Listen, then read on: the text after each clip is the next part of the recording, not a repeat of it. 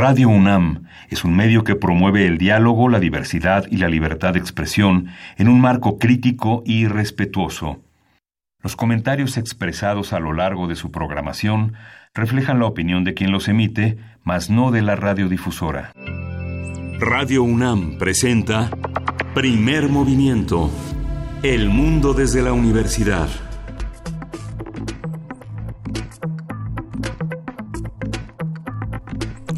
Hola, buenos días. Hoy es viernes 15 de noviembre son las 7.05 de la mañana aquí en la Ciudad de México. Estamos en la cabina de Radio UNAM en primer movimiento. Berenice Camacho, buenos días. Hola, muy buenos días, Miguel Ángel Quemain. Aquí estamos en este viernes. Viernes que es, ustedes ya lo saben, de complacencias musicales, también de radioteatro. Para las complacencias, pues ahí eh, les invitamos a enviar las suyas, aunque ya hay una fila, ya, ya nos llegaron desde ayer algunas. Nos da mucho gusto saludarles esta mañana. Esta mañana son las 7 con 6 minutos, pero bueno, también con, noticias, con noticias complejas para la universidad. Ayer tuvo lugar una marcha de estudiantes para exigir el cese a la violencia de género al interior de, esta universidad, una demanda completamente pues legítima, documentada desde distintos ámbitos, incluso universitarios, desde la investigación que se genera en esta casa de estudios. Eh, pero, pero bueno, también eh, después, después de ese momento se dio otro de violencia, uno distinto, separado, eh, y pues yo diría que no son los inmuebles, no son los muros, eh, tampoco estamos para, para el derroche, pero es el ambiente de confusión, el ambiente de violencia que se generan con, con estas acciones de destrozos y a todas luces, pues evidentemente fueron hechos por personas ajenas a esta primera marcha a la que se convocó eh, en contra de la violencia de género.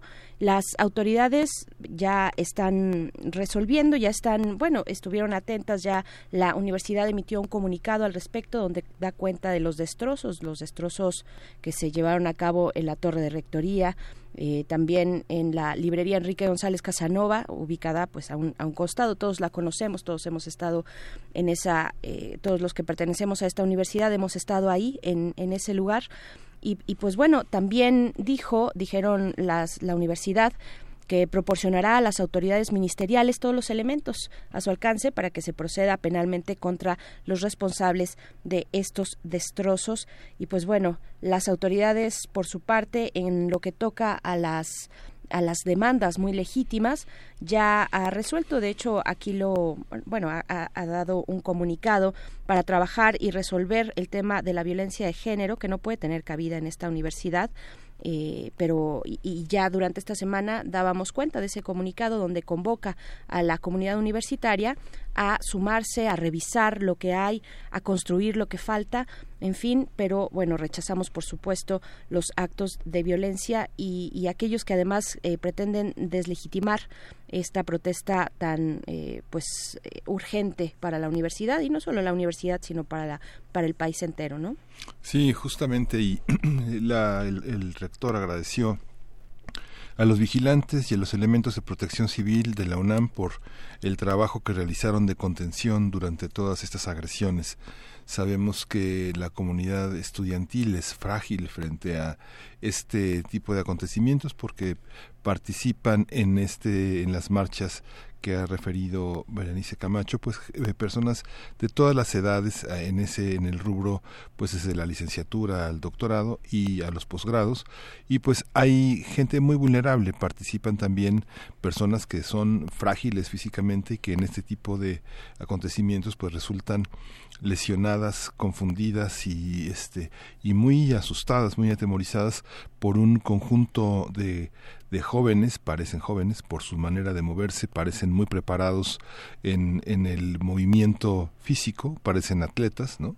En el que generan un ambiente de impunidad. Se dio en el marco de la universidad, en instalaciones universitarias, en instalaciones que son parte del espíritu de la autonomía universitaria, pero no es la primera vez que los tenemos agrediendo al patrimonio, a los comercios, a los transeúntes, a los periodistas.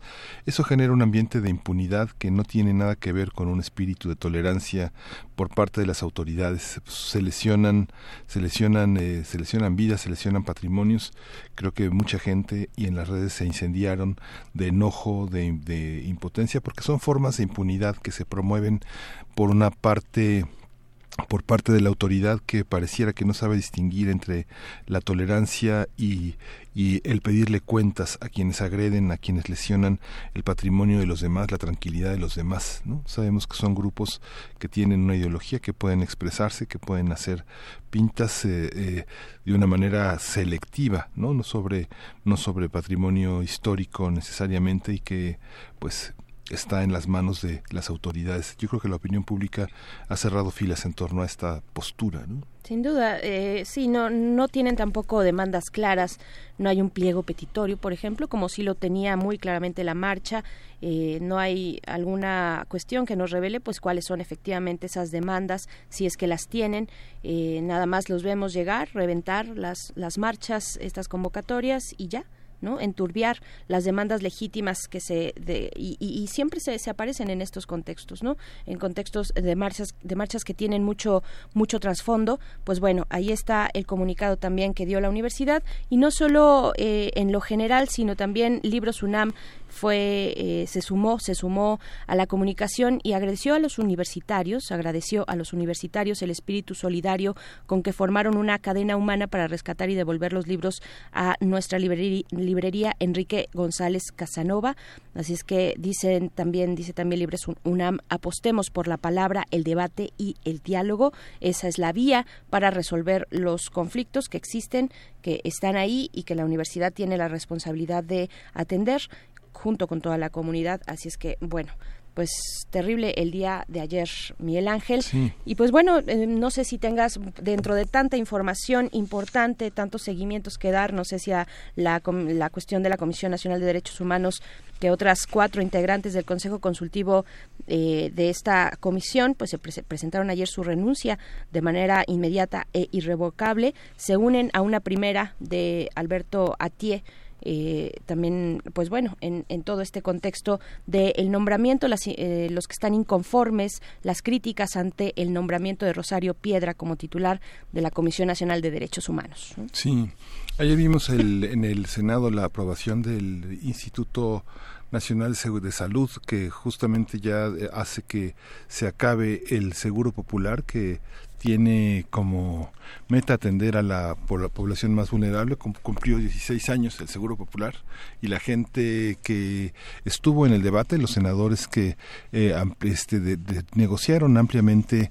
la, que se conservara, que no se modificaran las leyes que de la Ley General de Salud que dan pie al Instituto Nacional de Salud, pues eh, perdieron la apuesta, sobre todo bueno el PRI, el PAN y Movimiento Ciudadano que eh, finalmente se aprobó esta esta ley eh, se argumentó que era insuficiente la atención eh, del sistema de salud. Calculaban algunos eh, senadores del PRI en 2.5 millones de 2.5 billones eh, la, la, necesidad para poder atender estas enfermedades que se llaman catastróficas, que son 66 y que hay un largo enlistado que no atiende este este seguro popular y que no atenderá evidentemente el Instituto Nacional de Salud porque son enfermedades vinculadas a procesos muy especializados, pero los temas de cáncer, de los accidentes cerebrovasculares eh, están en esta en esta en este tema que que atenderá este instituto. Tenemos un nuevo instituto a partir del 11 de enero entrará en vigor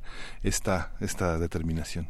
Y bueno, tenemos un programa hoy muy interesante, complejo y lleno lleno de lleno de elementos coyunturales que vale la pena tomar en cuenta. Vamos a arrancar con ocio. Así es, vamos a estar conversando en unos momentos más con Julio Delgado. Él es jefe del Departamento de Restauración Digital de Audio de la Fonoteca Nacional. Nos va a platicar y vamos a conversar con él sobre cómo se forma y se cuida una colección de audios, un archivo sonoro. Sí, vamos a tener nuestro radioteatro. Eh, hoy estará la presencia, el gran fantasma de Wild. Así es, también para nuestra nota nacional hablaremos de Pemex. Pemex y este hackeo, la, la, ciberseguridad en Pemex y en otras instancias, en otras instituciones también. Lo vamos a conversar con la doctora Cintia Solís. Ella es socia del despacho eh, Lexinfit, eh, Legal, Advisory, es catedrática de la Secretaría de Marina y también del Instituto Politécnico Nacional. Vamos a tener también en la nota internacional 30 años de la caída del muro de Berlín, cómo conmemorar un, eh, una, un acto tan significativo, tan simbólico en la historia del siglo XX. Marta Ochman, profesora del Instituto Tecnológico de Monterrey y especialista en asuntos de Europa contemporánea, va a estar con nosotros para hablar de este tema. Y después la poesía necesaria que ya no sé ni a quién le toca. Me toca a mí. ¿Te toca a ti? Sí.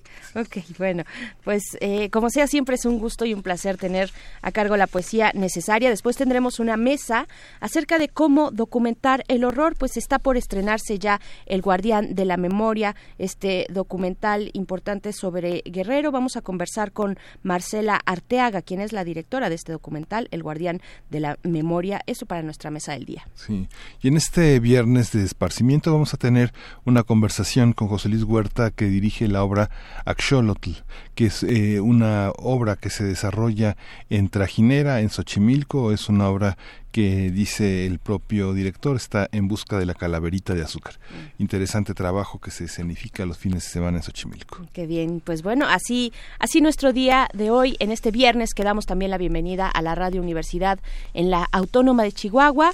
Bienvenidos, bienvenidas. Estaremos con ustedes de 6 a 7 horas de Chihuahua, 7 a 8 horas de la Ciudad de México, a través de las frecuencias del 105.3, el 106.9 y el 105.7. Abrazos por allá y hasta donde quiera que nos estén sintonizando, también en el 96.1 de FM o en www.radio.unam.mx. Vamos a iniciar con algo de música complacencias, por supuesto. Esto es para Edgar Benet, que en realidad lo dedica a todo el equipo de primer movimiento, a ti, Miguel Ángel Kemain, a mí también, a todos, a la producción. La canción es Dreams Never Ends de New Order.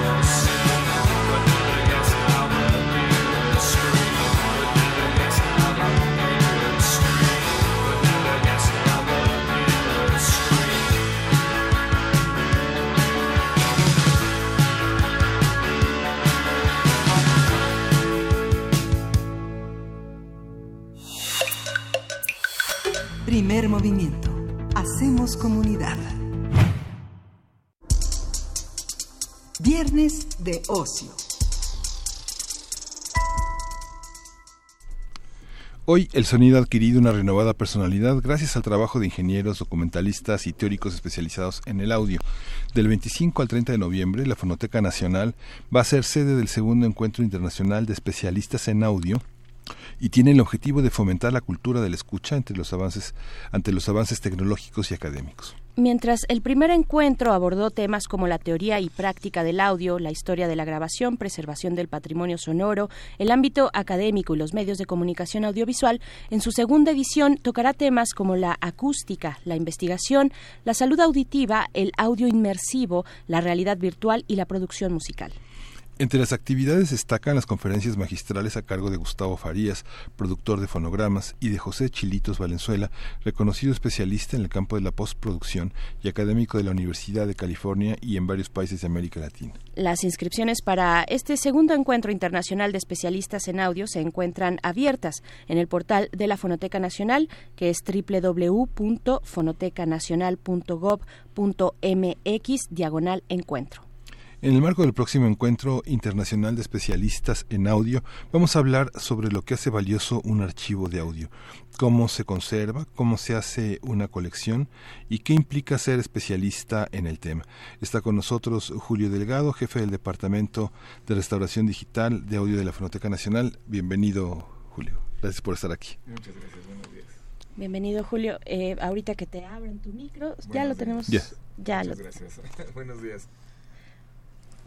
Sí. Ahí está. Bueno, es sí, que sí, la sí, producción perdón. está dormida en este Perdón, día. Es viernes. No, al contrario, gracias, gracias, eh, Julio Delgado, por estar aquí eh, desde temprano. Y, y pues para, yo creo que empezar preguntándote, ¿cómo distinguir a un archivo, el, el- el valor histórico tal vez, o de archivo, eh, de, de un, de, pues sí, de una, de un formato sonoro, ¿no? ¿Cuáles son los elementos que lo distinguen, los valores que lo distinguen de otros archivos que tal vez no lo son? Bueno, pues el, el valor se lo da eh, el contenido. Siempre el contenido es lo que nos va a guiar sobre, sobre la importancia de un, de- o la relevancia para un grupo que tiene un, un archivo. Eh, um, no necesariamente tiene que ser música. Generalmente cuando pensamos en un archivo sonoro estamos pensando en música, pero también hay que eh, tomar en cuenta que pues tenemos grabadas voces muy importantes, ¿no? Entonces la palabra también es, es le, le da una importancia. Pero yo creo que es la, la significación que tiene para un grupo social lo que hace distinguir a un, archivo de otro.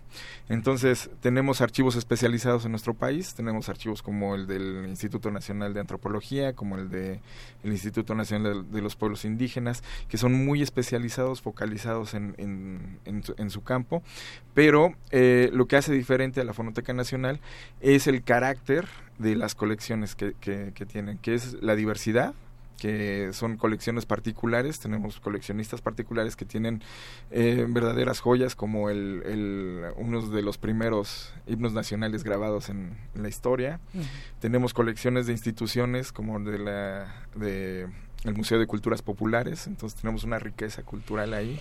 Y tenemos también eh, bajo resguardo algunas colecciones tanto de Radio UNAM, de, de Radio Educación, de Televisa Radio, etcétera, etcétera. Entonces damos cuenta de, de, una memoria sonora de nuestro país. Uh -huh. Sí, hay una, hay una parte que nos toca ver cuando llegan los nuevos funcionarios a las áreas de gobierno que tienen uh -huh. la, la, cuestión del resguardo, ¿no? Yo uh -huh. recuerdo alguna vez este los archivos de Sepropie, por ejemplo, ¿no? Llegó, llegó, un nuevo funcionario de televisión educativa y dijo, vamos a digitalizar todo, ¿no? Entonces, bueno, este, las personas especializadas le hicieron la cuenta de que este, digitalizar todo tardaría 312 años. ¿no? Así es. Eh, la memoria es la que articula los archivos y el patrimonio, el cómo, claro. se, cómo se juega la memoria en las instituciones. ¿Cómo, es, eh, cómo, ¿Cómo se resguardan en función de eso? Digamos que no se, no se digitaliza o se resguarda un bloque enorme de archivos, porque si vienen en cintas, sino que se articulan en función de necesidades. ¿Cuáles han sido como los hitos en que te ha tocado trabajar y qué significa en la memoria del mundo esta articulación de la memoria histórica en la Fonoteca Nacional? Sí. Bueno, eh, lo, que aspiraría cualquier archivo es, es a preservar todo. ¿no? Una de las herramientas de la preservación bien es la digitalización, pero conlleva también muchísimo trabajo que pues representa muchísimo, muchísimo tiempo para todos nosotros. Entonces, buscamos otra herramienta que es la priorización. ¿sí? Hay distintos tipos o eh, distintas metodologías para priorizar. Una de ellas es por eh, su relevancia histórica, ¿no? el, impacto que tienen en, algunos este, grupos sociales. Otra es el deterioro, físico. Eh, entonces, lo, lo, que está en riesgo de perderse, pues ya es importante hacer este, esta preservación. Otro de los puntos que, que, es muy, muy importante es la obsolescencia tecnológica. Digamos, un formato que, es el de cinta, que dejó, la última reproductora dejó de, estar en, el mercado hace aproximadamente 20 años.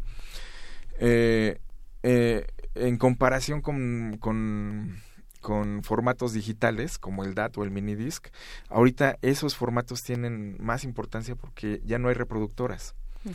Ya salieron del mercado, ya no hay refacciones, ya las compañías grandes ya. Entonces subieron, aunque se, se crearon hace menos tiempo, ya están en una importancia más, este, una, una prioridad más, alta, ¿no? Que la, la cinta de carrete.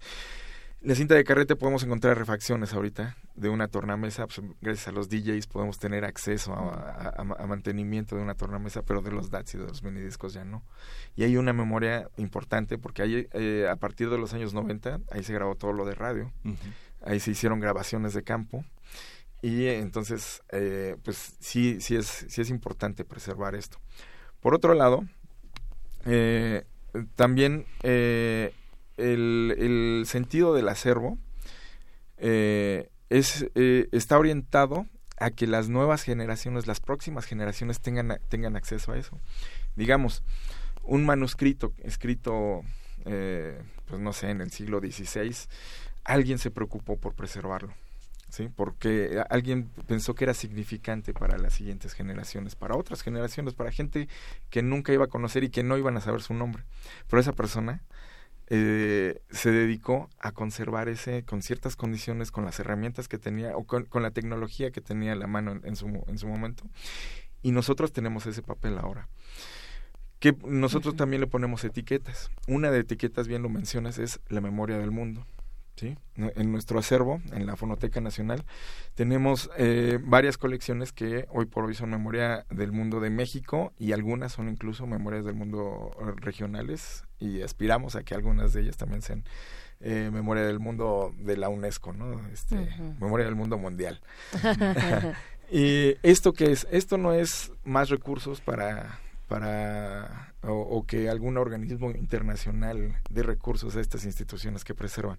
Es una etiqueta que compromete al, Estado, en este caso el Estado mexicano, a preservar esa memoria. ¿sí? Entonces la música de Cricri es importante. De Puntitas de Emilio Bergenji es importante para preservarlo porque daba cuenta de una época de nuestra historia sonora, de nuestra memoria sonora, ¿no? Todos nos formamos con esos, eh, todos las despertamos en las mañanas con esos sonidos y nos formamos como personas, como universitarios, como eh, pues trabajadores profesionales y fue gracias a que escuchamos en su momento eso, ¿no? Un, sector social importante. Entonces es una etiqueta que nos, que nos compromete a nosotros como mexicanos a preservar esos sonidos. ¿En qué momento México se da cuenta de que es importante preservar la memoria sonora de nuestro país? ¿Cuál es esa vocación? ¿Dónde podríamos empezar a rastrear? Aquí en, en Radio UNAM pues tenemos eh, la, la fonoteca, ¿no? Por ahí de los años 70 con Gómez Arias, más o menos, ¿no? Eh, que, es, que, se inicia este archivo, pero ¿dónde, ¿dónde empieza todo esto? Sí, hay esfuerzos que se, que se remontan pues, a, los años 20, a los años 30, no, no tengo ahorita el, el dato exacto, pero sí recientes investigaciones que, que fueron el, el, año anterior incluso, hubo un coloquio en, la Fonoteca Nacional donde se hablaba que desde esos años había una persona muy específica que, eh, que vivió en España incluso, mm. eh, que se preocupó por preservar los sonidos. Eh, después eh, Vicente T. Mendoza en, en, Puebla también se, fue la primer fonoteca este, que hubo en México, la fonoteca de Lina, estamos hablando de los años 50 y 60 de nuestro país, donde empieza a haber fonotecas ya como tales preocupadas por eso. Eh, en los años eh, 90, a finales de los 80, en los años 90, eh, se creó el seminario de fonotecas, eh, donde ya varias instituciones se preocuparon por preservar a, a otro nivel los sonidos, por hacer eh, eh, instrumentos, ¿cómo se llama? Instru instrumentos institucionales uh -huh. que estuvieran orientados a la, a la, preservación de los sonidos. Y hay que tomar en cuenta algo, eh, esto es tardío, la fonoteca más antigua tiene más de 100 años, está en Viena, Austria. Uh -huh. Entonces, la, como Fonoteca Nacional, ¿sí? Independientemente de si haya colecciones privadas, pero como Fonoteca Nacional tiene más de 100 años. Nuestra Fonoteca Nacional tiene uh, va, va, a cumplir en diciembre 11 años. 11 años. Sí, sí. entonces ahí tenemos un rezago que es un compromiso. ¿Por qué? Porque eh, lo, los principales acervos sonoros en México son o de investigación o de las radios. ¿Sí? Las radios necesitan su memoria para tenerla, para dar cuenta del, del, trabajo anterior, ¿no? Y muchas radios no se preocuparon incluso por preservar eso. Uh -huh. Era, era como decía Rodrigo González, era rock en vivo, ¿no? Así es. Sí, sí se grababa pasaba, sobre, ¿sí? sobre la cinta del día anterior, ¿no? Sí, y nos Ajá. movía el, el sentimiento y, y, pues en las instituciones públicas, eh, lo que acabas de decir, en la fonoteca duraba lo que duraba el, el este, el el presupuesto para comprar más cintas, ¿no? Ajá. Uh -huh. Eso era lo que duraba el, el, el, acervo. Pero sí se preocuparon por, por tener mucho del trabajo que, que, que, se hace en la fonoteca, o parte del trabajo que está orientado a la restauración de sonidos, eh, lo hemos rescatado de, de transmisiones radiofónicas. ¿sí? Mm. Sí. Transmisiones radiofónicas de la misma Radio UNAM, de Radio Educación, de Televisa Radio, y que antes pues transmitían los conciertos, ¿no? Sí. Y en esos conciertos pues era la sinfónica y la sinfónica la dirigía Clemens Krauss, ¿no? Sí, sí, entonces hay muchos este elementos eh, del, del sonido que no percibimos. Muchas veces por ejemplo las películas de los años 70 de principios de los 80 nos hablan de una ciudad que ya no existe por el terremoto de 85 pero cuando tenemos que imaginar eh, producciones tanto radiofónicas como cinematográficas y pensar cómo sonaba el siglo XVII cómo sonaba el siglo XVIII es complejo es difícil no por ejemplo nosotros hacemos un radioteatro uh -huh. tenemos nuestra poeta Frida Saldívar, que de uh -huh. pronto trae botes, ramas, hojas y, y de pronto el terreno de la analogía es el terreno de la poética para entender cómo sonaba algo, una gotera o algo. Si trajéramos a un ser de aquellos siglos, tal vez se enfermaría con todos los sonidos que hay de una ciudad tan estruendosa, ¿no? Eso vivimos en una de las ciudades más ¿Cómo, ¿Cómo vivir esa parte? ¿Cómo está la memoria para un restaurador, para alguien que conserva el patrimonio? Eh, ¿Cómo encuentra, cómo encuentra joyas que dejamos de oír, que dejamos de percibir? Este, ¿Forma parte de eso el trabajo que ustedes hacen en la fonoteca de restauración? De pronto al director le dicen, mira, encontré esto, o al productor, o eh, a alguien que está al cargo de la producción y hace y traduce todos esos sonidos su historicidad, su importancia, su simbolismo. Sí, aquí pues eh, obviamente lo, la herramienta principal es la escucha. Tenemos que tenemos un acervo grande y tenemos que escucharlo. Sí, y una vez que lo escuchamos, eh, lo, documentarlo. La documentación también nos abre las puertas a encontrar precisamente esas joyas. Esas joyas, eh, esa documentación nos, no, nos orienta a hacer una investigación minuciosa. ¿sí? sobre la historicidad, sobre la veracidad histórica de eso. ¿sí? Entonces yo puedo tener, eh, digamos, en una digitalización, eh, eh, si no sé qué es una dramatización, estoy pensando que están transmitiendo algo real, ¿no? Ajá. O sea, es, es la guerra de los la mundos. guerra de los mundos, justo. Es la guerra de los mundos. claro. Entonces, y aquí, en, el, en ese proceso nos hemos encontrado con, con materiales de, de Alonso Sordo Noriega, un, un importante comunicador mexicano, que estaba haciendo la promoción de, un, de una película de Alfred Hitchcock que se llama Corresponsal extranjero. Y entonces, si uno no tiene ese contexto, si uno no sabe eso, cuando yo lo, me tocó a mí digitalizarlo, cuando yo lo estaba digitalizando, yo pensaba, esto está pasando. Es, eh, iban en un barco un grupo de niños y lo estaban atacando los, los aviones nazis, ¿no? Y como lo están narrando Sordo Noriega, tú piensas, oye, este es un documento súper valioso, ¿no? ¿Sí? Ahora, el que no sea, el que sea una, una narración, el que sea una dramatización, no le quita que sea lo valioso. También. ¿Por qué? Pues porque interviene una, un una periodo de la historia específico. eh, implica cómo lo escuchaban, o sea, pensar en cómo lo escuchaban por la radio en aquellos momentos. Si no tenían estas referencias, pues pasa la guerra de los mundos. ¿no? Claro, que a, a nosotros Sí. nos pasó Sí. hace no tanto, hace poco, con un con una cápsula, era sobre, sobre la alerta sísmica en. Yucatán, precisamente. Y, y también ovnis, y, y había un tema de ovnis exactamente que iban cayendo y demás, y entonces algunos sí llamaron como, bueno, a ver qué está pasando ¿Qué en está Yucatán, pasando? ¿no? Sí. Ajá, y, y dimos toda la, la referencia de que esto era una cápsula, que era, digamos, un material especial, que no que no era un boletín ni mucho menos, eh, y, y nos pasó, ¿no? Exacto. Nos ocurrió. Eh, Julio Delgado, ¿cuáles son las dificultades de preservar, eh, cuando hablamos de formatos, de, de lo que sostiene al audio, entre las cintas, de las cuestiones, digamos, materiales y de, y de este, soportes más, más viejos, más antiguos, y los más nuevos? ¿Cómo se preservan unos y otros? Bueno, en la Fonoteca Nacional tenemos bóvedas especializadas con eh, control de humedad y, y temperatura. Perdón. Tenemos procesos de conservación, tenemos procesos de, de conservación física de los materiales. Incluso en el, en el encuentro vamos a tener pláticas so- sobre la conservación física de estos materiales. Se hacen in- intervenciones. Muchas veces los coleccionistas o, o las instituciones no tienen en, en- en condiciones adecuadas estos estas eh, estas eh, acervos, ¿no? Entonces, cuando nuestros compañeros de conservación tienen acceso a él o los reciben, pues tienen que hacer trabajo desde limpiar hongos, desde limpiar, o sea, polvo es lo, lo menos, ¿no? Hay colecciones que tienen este Cepas contaminación biológica. antiquísimas, ¿no? Sí, sí, sí, o, Sí. o simplemente las mascotas de la casa Sí. pues conviven con estos materiales eh, para no entrar en detalles Ajá. y entonces nuestros compañeros de conservación se dedican a, res- a rescatarlos, ¿no? Restaurarlos físicamente para que puedan ser reproducidos. Porque eh, si no, si no tenemos acceso, si no los reproducimos, son objetos. ¿sí? Una cinta, un disco, son solamente objetos. Hasta que nosotros ponemos una aguja, hasta que lo, lo pasamos por una reproductora, es cuando tiene una significancia, una- un, Ujú. un significado diferente. ¿Sí? Cuando tenemos acceso a ese contenido, es cuando cobra una relevancia eh, este, distinta. Ahora, eso nos lleva, obviamente, a conocer qué es lo que está allá adentro. A veces tenemos muy pocas referencias. Tenemos lo que está escrito o, en, en el mejor de los casos, muchas veces tenemos ataques de termitas que se comen todo el, el, el, el, este, el case, el, lo que la guarda, ¿no? Ajá, ajá. Entonces, el estuche el donde está. estuche, sí. exactamente, se lo, se, se lo comen y, y termina por llevarse toda la información. Ajá.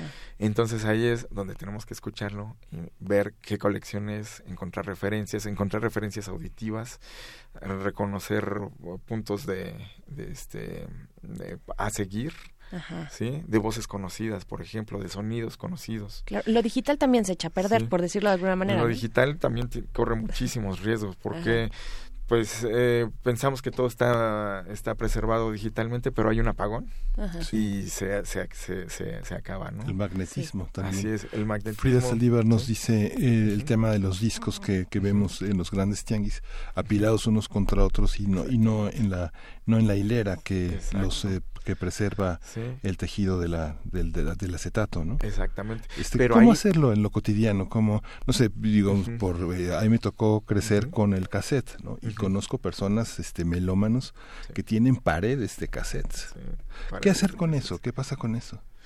Pues y el compact disc, ¿no? El, el este lo, importante es que se mantenga un, un mismo nivel de humedad y temperatura. Los cambios bruscos los resienten mucho este tipo de materiales no y obviamente los que son eh, los que tienen una reproducción mecánica como los discos eso sí hay que tenerlos en- de, de manera vertical para no dañar los surcos. Eh, usarlos limitadamente ahora porque ya eh, eh, la, la- la misma reproducción este, daña el, el- el soporte. Eh. Pero yo creo que la temperatura y la humedad constante es lo que nos ayuda a preservarlo y tener un acomodo coherente, ¿no? En sus eh, estuches, en sus eh, guardas, en sus este, fundas y bien acomodados verticalmente, yo creo que es una, una buena opción para una colección casera, ¿no? Ahora, en esas pilas que tú mencionas ahí en el tianguis, que están al rayo del sol, que están en, en intemperia, que, que se transportan diariamente, que se, trasladan de un lado a otro, que pues eh, soportan lluvia, sol, resequedad, etcétera, etcétera, hay varios de nuestros coleccionistas han encontrado verdaderas joyas.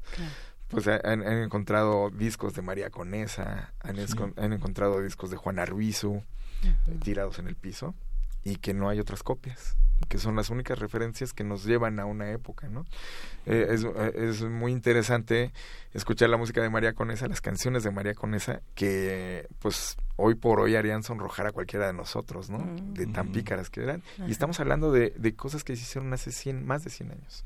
Fíjate que un amigo periodista croata consideró de toda esta cuestión de la división de la Yugoslavia, muchas personas que estaban en los campos, que tenían muchas limitaciones, hubo una persona que que grabó mensajes para, para familiares que nunca llegaron, ¿no? Y que etiquetaron los cassettes, este, no sé, para mi abuela, este, Kalinka o cosas así, ¿no? Una enorme cantidad de acero. Y ese periodista me decía que, bueno, ahí estaba evidente, pero que hay una gran cantidad de material de momentos muy muy dramáticos de la humanidad en el siglo XX en el que la gente dejó mensajes en cassettes.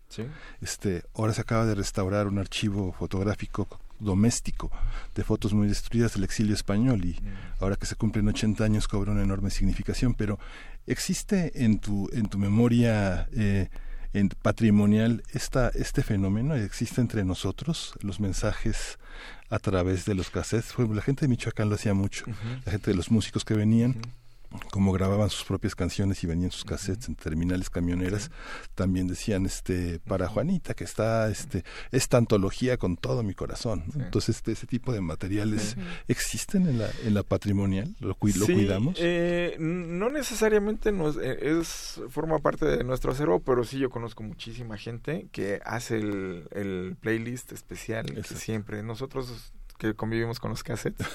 Eh, para no ¿sí? Eh, nosotros hacíamos nuestros cassettes y se los dábamos al amigo, la novia, a, nuestros parientes. Pero también hay otra cosa, eso no es una tradición reciente, que estemos hablando de 30, 40 años. Eh, un día nos llegó un, coleccionista con una pila de disquitos.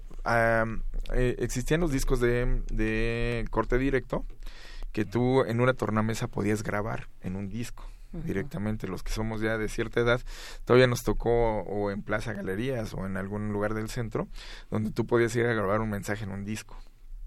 Eso sí, sí nos tocó, todavía muy chicos, ¿no? eh, entonces llegó eh, un señor con una pila de discos muy pequeños, de aproximadamente 20 centímetros de diámetro, y una foto, ¿no? Y entonces una foto donde había cuatro niños y dice, la niña chiquita es mi abuelita la más chiquita, una niña de aproximadamente cuatro años, es mi abuelita. Y estos cuatro niños los grabó el bisabuelo, tatarabuelo, los grabó haciendo rondas infantiles. Entonces son rondas infantiles que se cantaban en los años 30. ¿sí? Entonces eso nos habla de cómo era una sociedad antes. Casi no, no, nos pensamos, vemos las cuestiones históricas, vemos que eh, pues los revolucionarios, las instituciones, la expropiación petrolera, eh, eventos históricos, pero a veces no volteamos tanto a la, a la casa, ¿no? ¿Cómo eran las familias? ¿Qué hacían? ¿Sí? ¿Cómo se divertían? Otro ejemplo, un, una, una grabación familiar de que les parecía muy importante recibir a unos este, eh, compañeros de armas que estuvieron en la revolución y después en los años 40 recibirlos en su casa y hacer una grabación porque era un evento importante, ¿no? Reencontrarse con, con, con los amigos, familiares, etcétera, etcétera. Hacer la reseña de un viaje a, a Oaxaca, ¿no? ¿Qué, ¿Qué, es lo que vieron? ¿Cómo lo recibieron? Que se ponchó la, la llanta a medio camino. ¿Cómo hablaban? Entender cómo hablaban. Tenemos también una grabación de una entrevista que le hicieron a Manuel M. Ponce. Eh, no tenemos la fecha exacta, pero pensamos por los, lo, que está contando el maestro Ponce, que es hacia, hacia el final de su vida, en los años 40. Entonces, escuchar cómo hablaba eh, un personaje decimonónico, ¿sí? que, que no conocía, cuando llegó a Europa no conocía la nieve, cómo está hablando, su, su modo de hablar y cómo habla una persona de los años 40. ¿Sí? Ese, ese, ese eh, contrapunto entre, entre los dos, pues nos habla de una época, nos habla de épocas distintas, nos lleva y nos transporta, lo que decías hace un rato, ¿no? Eh, nos transporta a, a un lugar específico, ¿no? Que no conocemos y nos da estas referencias que eh, la, la, grabación mm, sonora, este desarrollo tecnológico nos, nos abre las puertas de un mundo eh, diferente, ¿no? Sí, por, acá Flechador del Sol nos dice, el maestro Kemain creció, pero con discos de acetato de 75 revoluciones, dice, dice Flechador, y, y dice que, que, que, yo con el MP3, de, del MP3 para acá y la y pura reproducción de Spotify, por supuesto que no, yo, yo recuerdo de pequeña, perdón la, la autorreferencia, recuerdo de pequeña y ahora que, que hablas de la memoria eh, de los archivos que tenemos a, nivel familiar, ¿no? Recuerdo que hacía mis pequeños radioteatros, muy, muy chiquita, ¿no? Y los grababa en cassette. ¿Cómo podemos hacer una fonoteca familiar, personal? ¿Cómo hay que archivarla? Eh, ¿cómo, orientarnos un poco para tener una pequeña, ese pequeño espacio en casa de memoria sonora? Pues hay que hay que buscar lo que es significa lo, que es significativo para nosotros lo, lo que no, lo, que sea importante para nosotros. Digamos el soundtrack ahora sí que el soundtrack de la película de tu vida. Lo que te vaya siendo importante porque siempre hay un incluso hay eh, yo los llamo pecados musicales no o sea de repente puedes decir es que esta es la música más comercial la más la más popular pero pues a mí me recuerda a mi chava no sí entonces me recuerda a mi primer beso o me recuerda tal viaje que hice no que nos la pasamos de chavos este en la playa escuchando eso porque nada más teníamos ese cassette no entonces así esa es una otra pues, eh, eh, darle, darle una coherencia, ¿no? ¿Sí? Puede ser eh, cronológica, puede ser por género musical, puede ser también por, por lo que te acabo de contar, por qué, qué significa para ti, ¿sí? Por formato también puede ser muy importante y lo importante es tener el, cómo, cómo extraerlo, porque si no, vuelvo a lo mismo, pasa a ser un objeto solamente. O sea, si tú tienes una colección, una pared llena de discos, pero no tienes la tornamesa, pues tienes una serie de portadas muy interesantes. Sí, pero no tienes dónde sonar. Camacho es, que lo que dice, lo que dice Berenice Camacho es para un proyecto nacional, ¿no? Sí. O sea, Sí, sí, sí, Entonces, esa preservación de lo doméstico. Ahora, ahora es, es, es también una, una cuestión, yo creo que a ustedes les pasó ir a comprar un disco y hacer una reunión en tu casa con tus amigos, con, con refrescos, con cervezas, con lo que sea, y este y escuchar, quitar el celofán, el sonido de quitar el celofán, sacar el disco y poner por primera vez el circo de la maldita vecindad. para mí eso, para mí ese momento fue importante. Me reuní con todos mis amigos a escuchar un disco. No necesitábamos una imagen, no necesitábamos ver cosas, necesitábamos escuchar, sentarnos y ver qué nos estaba diciendo el roco, ¿no? Ajá. Sí. Entonces, eh, es, es una evocación, ¿no? Por supuesto. y es lo que nos da el sonido. tanto lo que dice Berenice como lo que comentas son, son rituales que, que nuevamente reconducen a formas de escuchar. Vivimos en un mundo totalmente donde todos estamos con los audífonos, incluso en la bici, ¿no? y, que es peligrosísimo, por cierto. Que, además es peligroso y está prohibido. no lo hagan, por favor. y, y todos estos aparatos para reproducir los formatos, los soportes anteriores eh, que, que ya no están tan vigentes, han vuelto, porque parece que hay una especie de de nostalgia por el pasado, ¿no? Vemos ahora los acetatos por todos lados, los discos por todos lados eh, y las consolas también han vuelto. Hay posibilidad de que podamos escuchar de nuevo tal vez algún, aquellos archivos que, que, tenemos de nuestros abuelos o, de alguna tía que nos heredó y que no sabíamos pues ni cómo sonarlos. ¿Hay, ¿hay posibilidad? Pues eh, realmente los DJs han mantenido vivos los discos. Mm. Esa es una realidad, ¿no? O sea, el que... El que Bien por los DJs. Ajá, Ellos nos han, nos han conservado las tornamesas, que hubo una baja de producción y ahorita hay un repunte ligero. El acceso al, a la música es, se ha facilitado, ¿no? Incluso ha modificado la industria, la industria discográfica. Pero pues existen estas, estas herramientas para poder escuchar este los, los, los sonidos como eran antes, ¿no? Con tecnologías actuales. Eso es algo muy importante.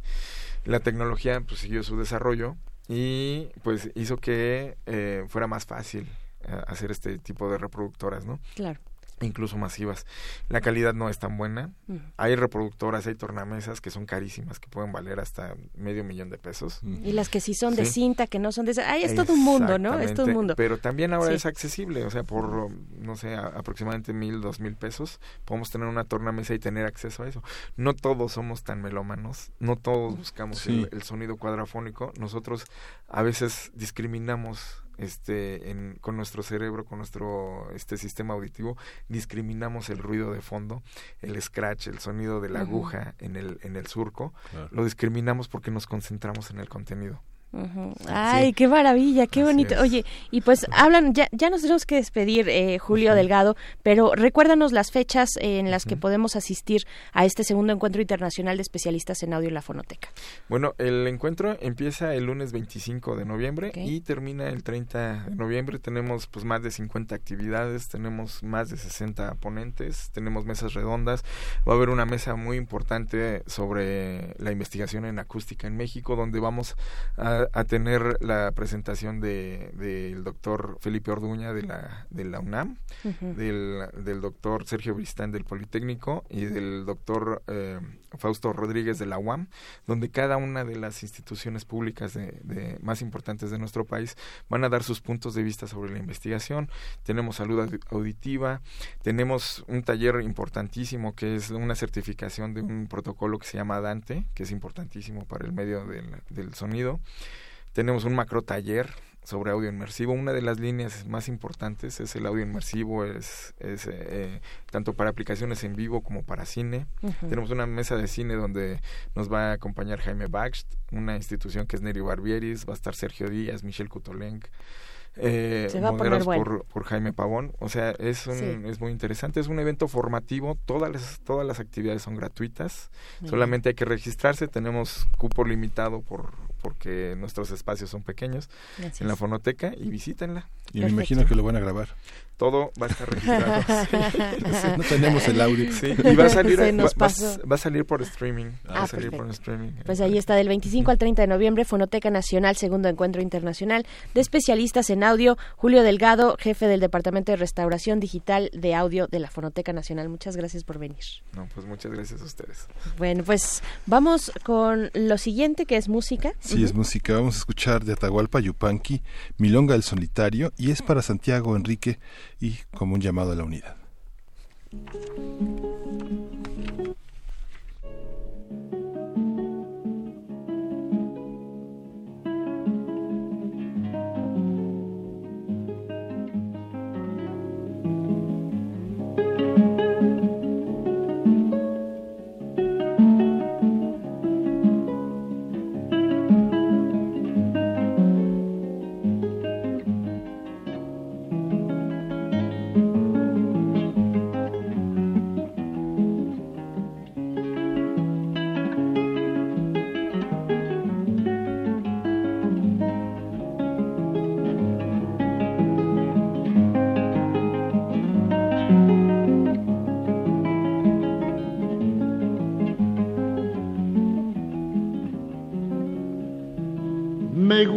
De vez en cuando perderme en un bordoneo, porque bordoneando veo que ni yo mismo me mando. Las cuerdas van ordenando los rumbos del pensamiento y en el trotecito lento de una milonga campera va saliendo campo afuera lo mejor del sentimiento.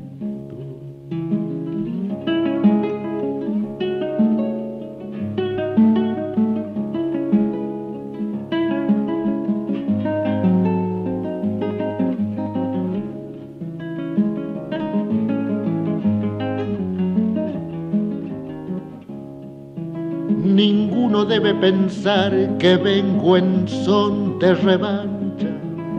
No es mi culpa si en la cancha tengo con qué galopear. El que me quiera ganar, hay tener buen parejero. Yo me quitaré el sombrero porque así me han enseñado y me doy por bien pagado entrando atrás del primero.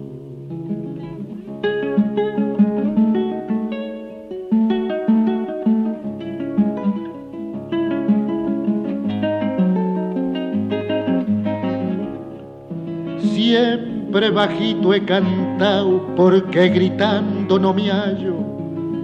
Grito al montar a caballo si en la caña me bandia. Pero tratando un versión, ande se cuenten quebrantos. Apenas mi voz levanto para cantar despacito, que el que se larga los gritos no escucha su propio canto.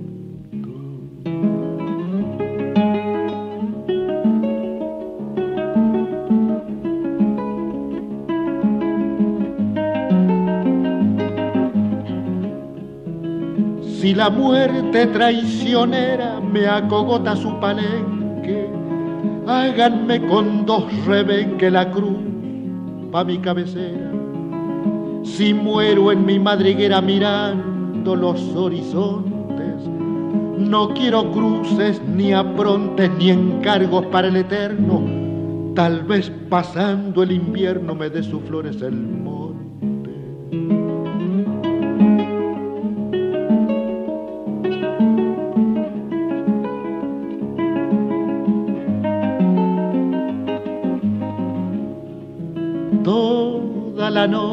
he cantado con el alma estremecida, que el canto es la abierta herida de un sentimiento sagrado.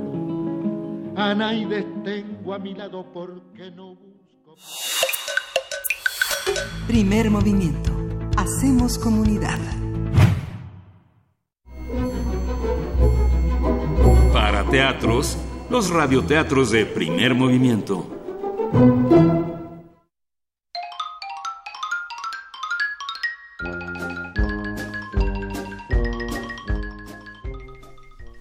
El gigante egoísta es un cuento escrito por el poeta, escritor y dramaturgo británico irlandés Oscar Wilde.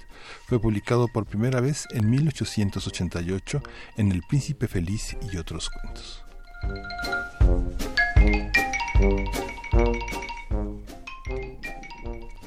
Todas las tardes, al volver del colegio, tenían los niños la costumbre de ir a jugar al jardín del gigante.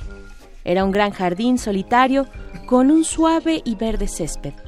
Brillaban aquí y allí lindas flores sobre el suelo y había doce melocotoneros, eh, que en primavera se cubrían con una delicada floración blanquirrosada y que en otoño daban hermosos frutos. Los pájaros, posados sobre las ramas, cantaban tan deliciosamente que los niños interrumpían habitualmente sus juegos para escucharlos. Un día volvió el gigante. Había ido a visitar a su amigo el ogro de Carnage y vivió siete años en su casa. Al cabo de los siete años dijo todo lo que tenía que decir, pues su conversación era limitada y decidió regresar a su castillo. Al llegar vio a los niños que jugaban en su jardín. ¿Qué hacen ahí? Y los niños huyeron. Mi jardín es para mí solo. Todos deben de entenderlo así. Y no permitiré que nadie que no sea yo se divierta en él. Entonces lo cercó con un alto muro y puso el siguiente cartelón. Queda prohibida la entrada bajo las penas legales correspondientes. Era un gigante egoísta. Los pobres niños no tenían ya sitio de recreo. Intentaron jugar en la carretera, pero la carretera estaba muy polvorienta, toda llena de agudas piedras, y no les gustaba. Tomaron la costumbre de pasearse, una vez terminadas sus lecciones, alrededor del alto muro para hablar del hermoso jardín que había del otro lado.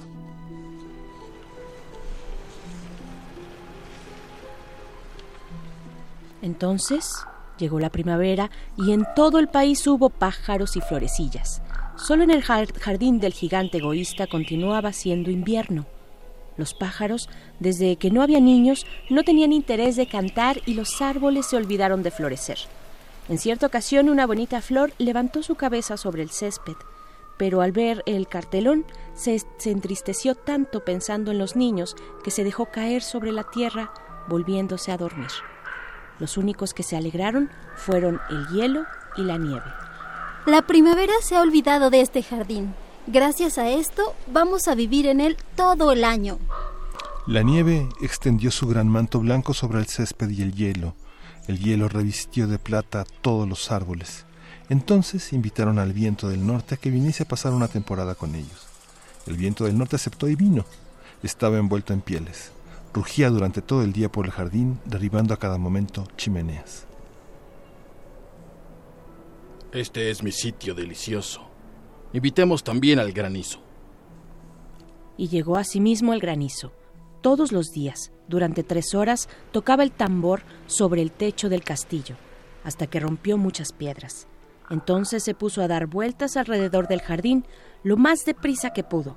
Iba vestido de gris y su aliento era de hielo. No comprendo por qué la primavera tarda tanto en llegar. Ojalá cambie el tiempo. Pero la primavera no llegaba, ni el verano tampoco. El otoño trajo frutos de oro a todos los jardines, pero no dio ninguno al del gigante. Eres demasiado egoísta. Así el otoño también se saltó al jardín, y era siempre invierno en casa del gigante, y el viento del norte, el granizo, el hielo y la nieve danzaban en medio de los árboles. Una mañana, el gigante, echado en su techo, pero despierto ya, oyó una música deliciosa. Sonó tan dulcemente en sus oídos que hizo imaginarse que los músicos del rey pasaban por allí. En realidad era un pajarito que cantaba ante su ventana, pero como no había oído a un pájaro en su jardín hacía mucho tiempo, le pareció la música más bella del mundo.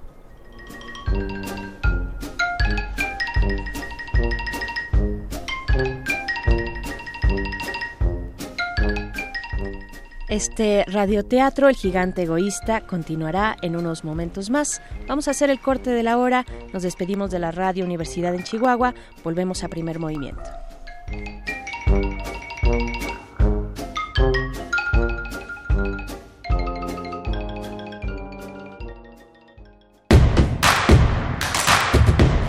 Síguenos en redes sociales. Encuéntranos en Facebook como Primer Movimiento y en Twitter como arroba PMovimiento. Hagamos comunidad.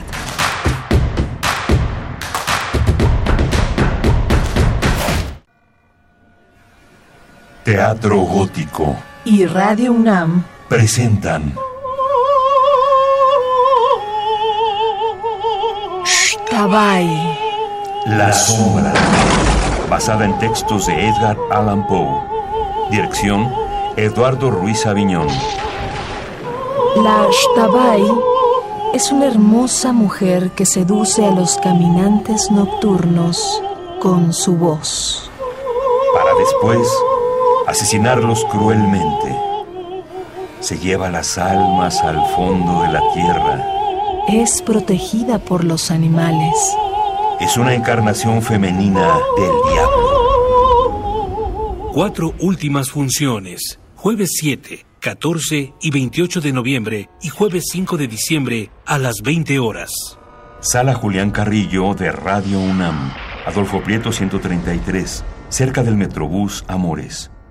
Radio UNAM. Experiencia sonora.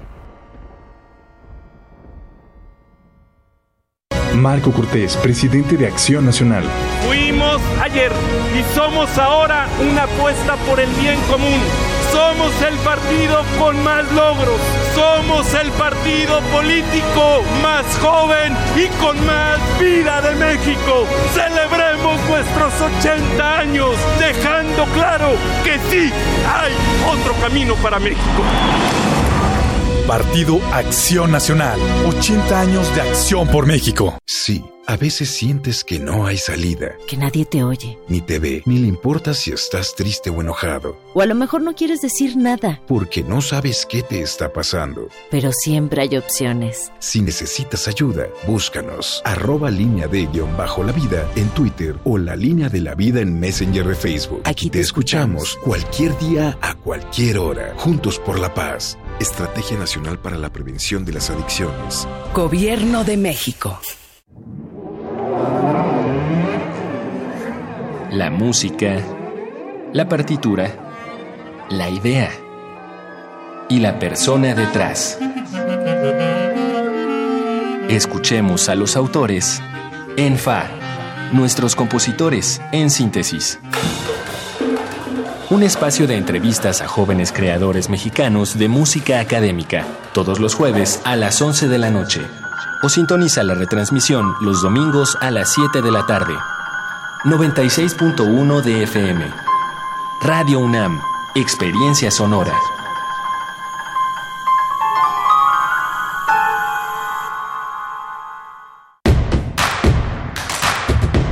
Queremos escucharte. Llámanos al 55 36 43 39 y al 55 36 89 89.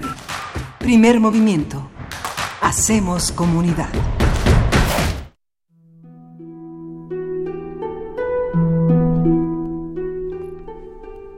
Buenos días, estamos de vuelta en primer movimiento, estamos iniciando nuestra segunda hora de transmisión, son las 8 con 4 minutos de la mañana, estamos en esta cabina, el equipo de primer movimiento, para continuar con este radioteatro damos la bienvenida también a la radio Nicolaita, vamos eh, con la segunda parte de nuestro radioteatro.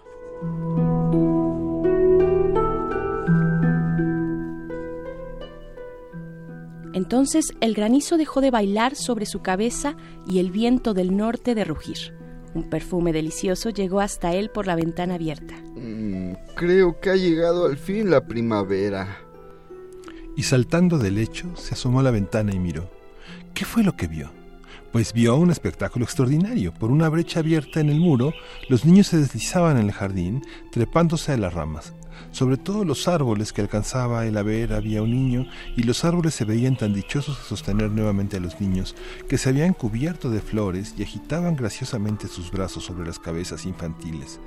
Los pájaros revoloteaban de unos para otros cantando con delicia, y las flores reían levantando sus cabezas sobre el césped. Era un bonito cuadro. Solo en un rincón, en el rincón más apartado del jardín, seguía siendo invierno. Allí se encontraba un niño muy pequeño. Tan pequeño era que no había podido llegar a las ramas del árbol y se paseaba a su alrededor llorando amargamente. El pobre árbol estaba aún cubierto de hielo y de nieve, y el viento del norte soplaba y rugía por encima de él. Sube ya, muchacho. Y le alargaba sus ramas, inclinándose todo lo que podía, pero el niño era demasiado pequeño. El corazón del gigante se enterneció al mirar hacia afuera. Qué egoísta he sido. Ya sé por qué la primavera no ha querido venir aquí. Voy a colocar a ese pobre pequeño sobre la cima del árbol. Luego tiraré el muro. Y mi jardín será ya siempre el sitio de recreo de los niños. Estaba verdaderamente arrepentido de lo que había hecho. Entonces bajó las escaleras, abrió nuevamente la puerta y entró en el jardín. Pero cuando los niños lo vieron, se quedaron tan aterrorizados que huyeron y el jardín se quedó otra vez invernal. Únicamente el niño pequeñito no había oído porque sus ojos estaban tan llenos de lágrimas que no lo vio venir. Y el gigante se deslizó hasta él, le cogió cariñosamente en sus manos y lo depositó sobre el árbol.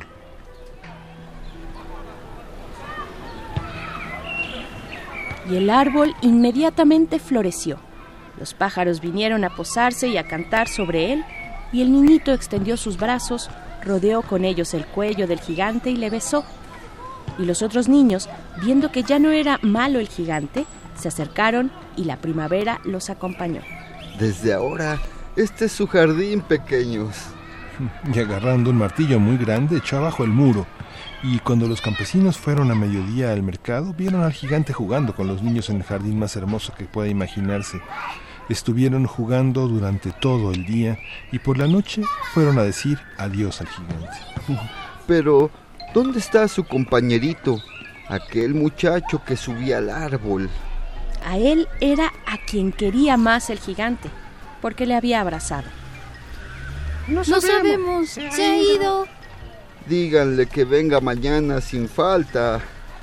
Pero los niños contestaron que no sabían dónde vivía y hasta entonces no la habían visto nunca.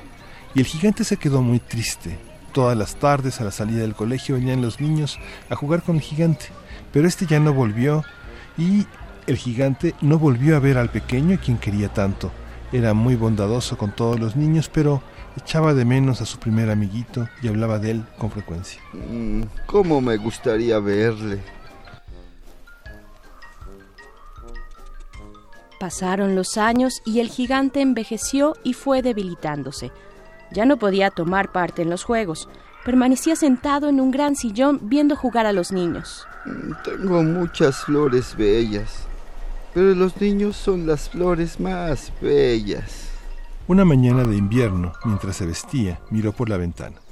Ya no detestaba el invierno. Sabía que no es sino el sueño de la primavera y el reposo de las flores.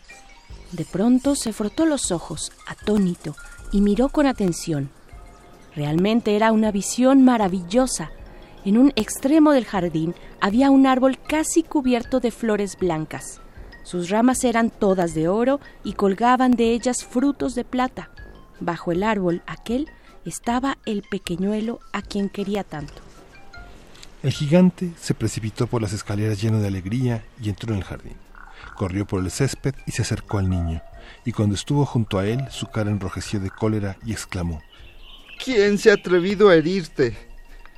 En las palmas de la mano del niño y en sus piececitos se veían las señales hirientes de dos clavos. ¿Quién se ha atrevido a herirte? Dime, y yo iré por mi espada y lo enfrentaré. No. Un temor respetuoso le invadió, haciéndose, haciéndole caer de rodillas ante el pequeñuelo, y el niño sonrió al gigante y le dijo: Me dejaste jugar una vez en tu jardín. Hoy vendrás conmigo a mi jardín que es el paraíso. Y cuando llegaron los niños aquella tarde, encontraron al gigante tendido, dormido, bajo el árbol todo cubierto de flores blancas.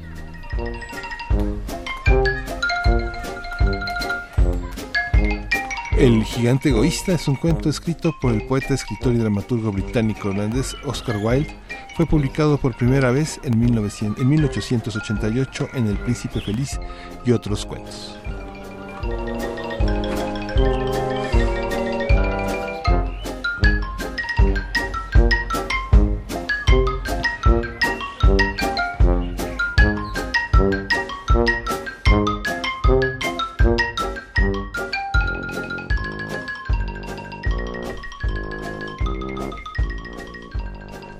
Y después de este radioteatro de viernes, vamos con una complacencia musical. Esto es para Gemirán, Miguel Ángel Gemirán. La canción es de Pink Floyd, Set the Controls for the Hearts of the Sun. Es una canción en vivo para ti, Gemirán, eh, en este viernes de complacencias.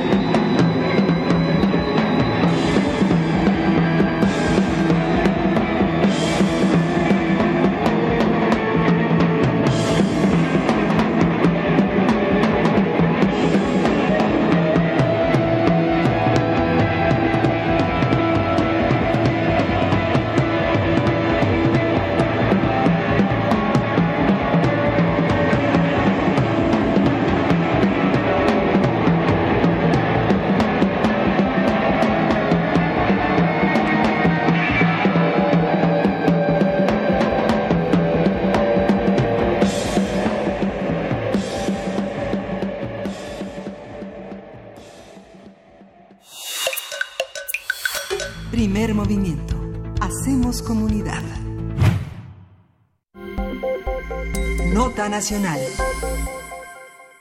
Rocío Nale secretaria de Energía, reconoció que Pemex sufrió un ataque cibernético, pero aseguró que la empresa del gobierno mexicano no pagará el rescate, no pagará el rescate que exigen los hackers para liberar las computadoras afectadas desde el fin de semana pasado. Aunque la funcionaria no informó del monto exigido, algunos medios reportaron que los criminales cibernéticos solicitaron 5 millones de dólares y pusieron como fecha límite de pago el próximo 30 de noviembre.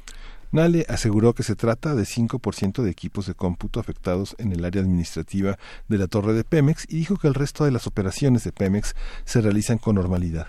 Sin embargo, de acuerdo con testimonios de trabajadores, el hackeo afectó al área de Pemex corporativo. Ayer por la tarde, Alfonso Durazo, secretario de Seguridad Pública y Seguridad, eh, y Seguridad Ciudadana, afirmó que el hackeo contra Pemex está totalmente controlado. A partir de lo ocurrido en Pemex, vamos a analizar lo que implican las brechas en la ciberseguridad de una empresa gubernamental, qué regulación existe, cómo pueden protegerse las instituciones. Y está con nosotros la doctora Cintia Solís. Ella es socia del despacho LexInf, IT eh, Legal Advisory y es catedrática de la Secretaría de Marina y del Instituto Politécnico Nacional. Bienvenida. ¿Cómo ¿Qué estás? tal? Cintia? Muchísimas gracias por la invitación. Un placer estar aquí con ustedes. Es la punta del iceberg de una serie de medidas que se tienen que tomar tanto en las empresas como en las instituciones. Híjole, a ver, el tema es que justo cuando suceden este tipo de cosas y, y más situaciones como esta que se hacen como tan tan virales o que se exponen tanto, lo único que estamos viendo es cómo a detrás pues hay una falta de aplicación de medidas de seguridad.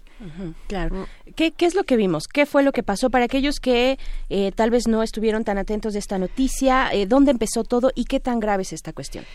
Bueno, eh, pues me gustaría decirles que a lo mejor dicen que mal de muchos consuelo de tontos, ¿no? Pero eh, este es un problema que además nosotros, los que nos dedicamos un poco más a este tema de ciberseguridad, lo visualizamos desde el año 2010, es decir, ya tiene casi una década que empezaron a darse tipo de ataques por un virus que se llama ransomware. En realidad, este tipo de, de- virus lo que hacen es cifran los equipos o ponen, eh, sí, tal cual cifran la información contenida en ciertos equipos y los vuelven indisponibles. En el caso de Pemex, ha habido como mucha oscuridad en la información que se ha dado. Eh, de lo que Reuters, bueno, estuvo transmitiendo es que, pues sí, hubo una, una infección este, pues masiva a muchos equipos de Pemex. Y en realidad el problema que se tiene aquí es que cuando atacas infraestructuras críticas, por ejemplo, recordemos el WannaCry de 2017, donde se afectaron hospitales de, de Reino Unido, ahí lo que necesitas pues es recuperar rápidamente eh, la información o el acceso a tu información. Por eso la gente paga. O sea, ha habido muchos casos donde sí se paga, la gente prefiere pagar pues porque no tiene respaldos y porque literalmente necesita en ese momento la continuidad de su negocio.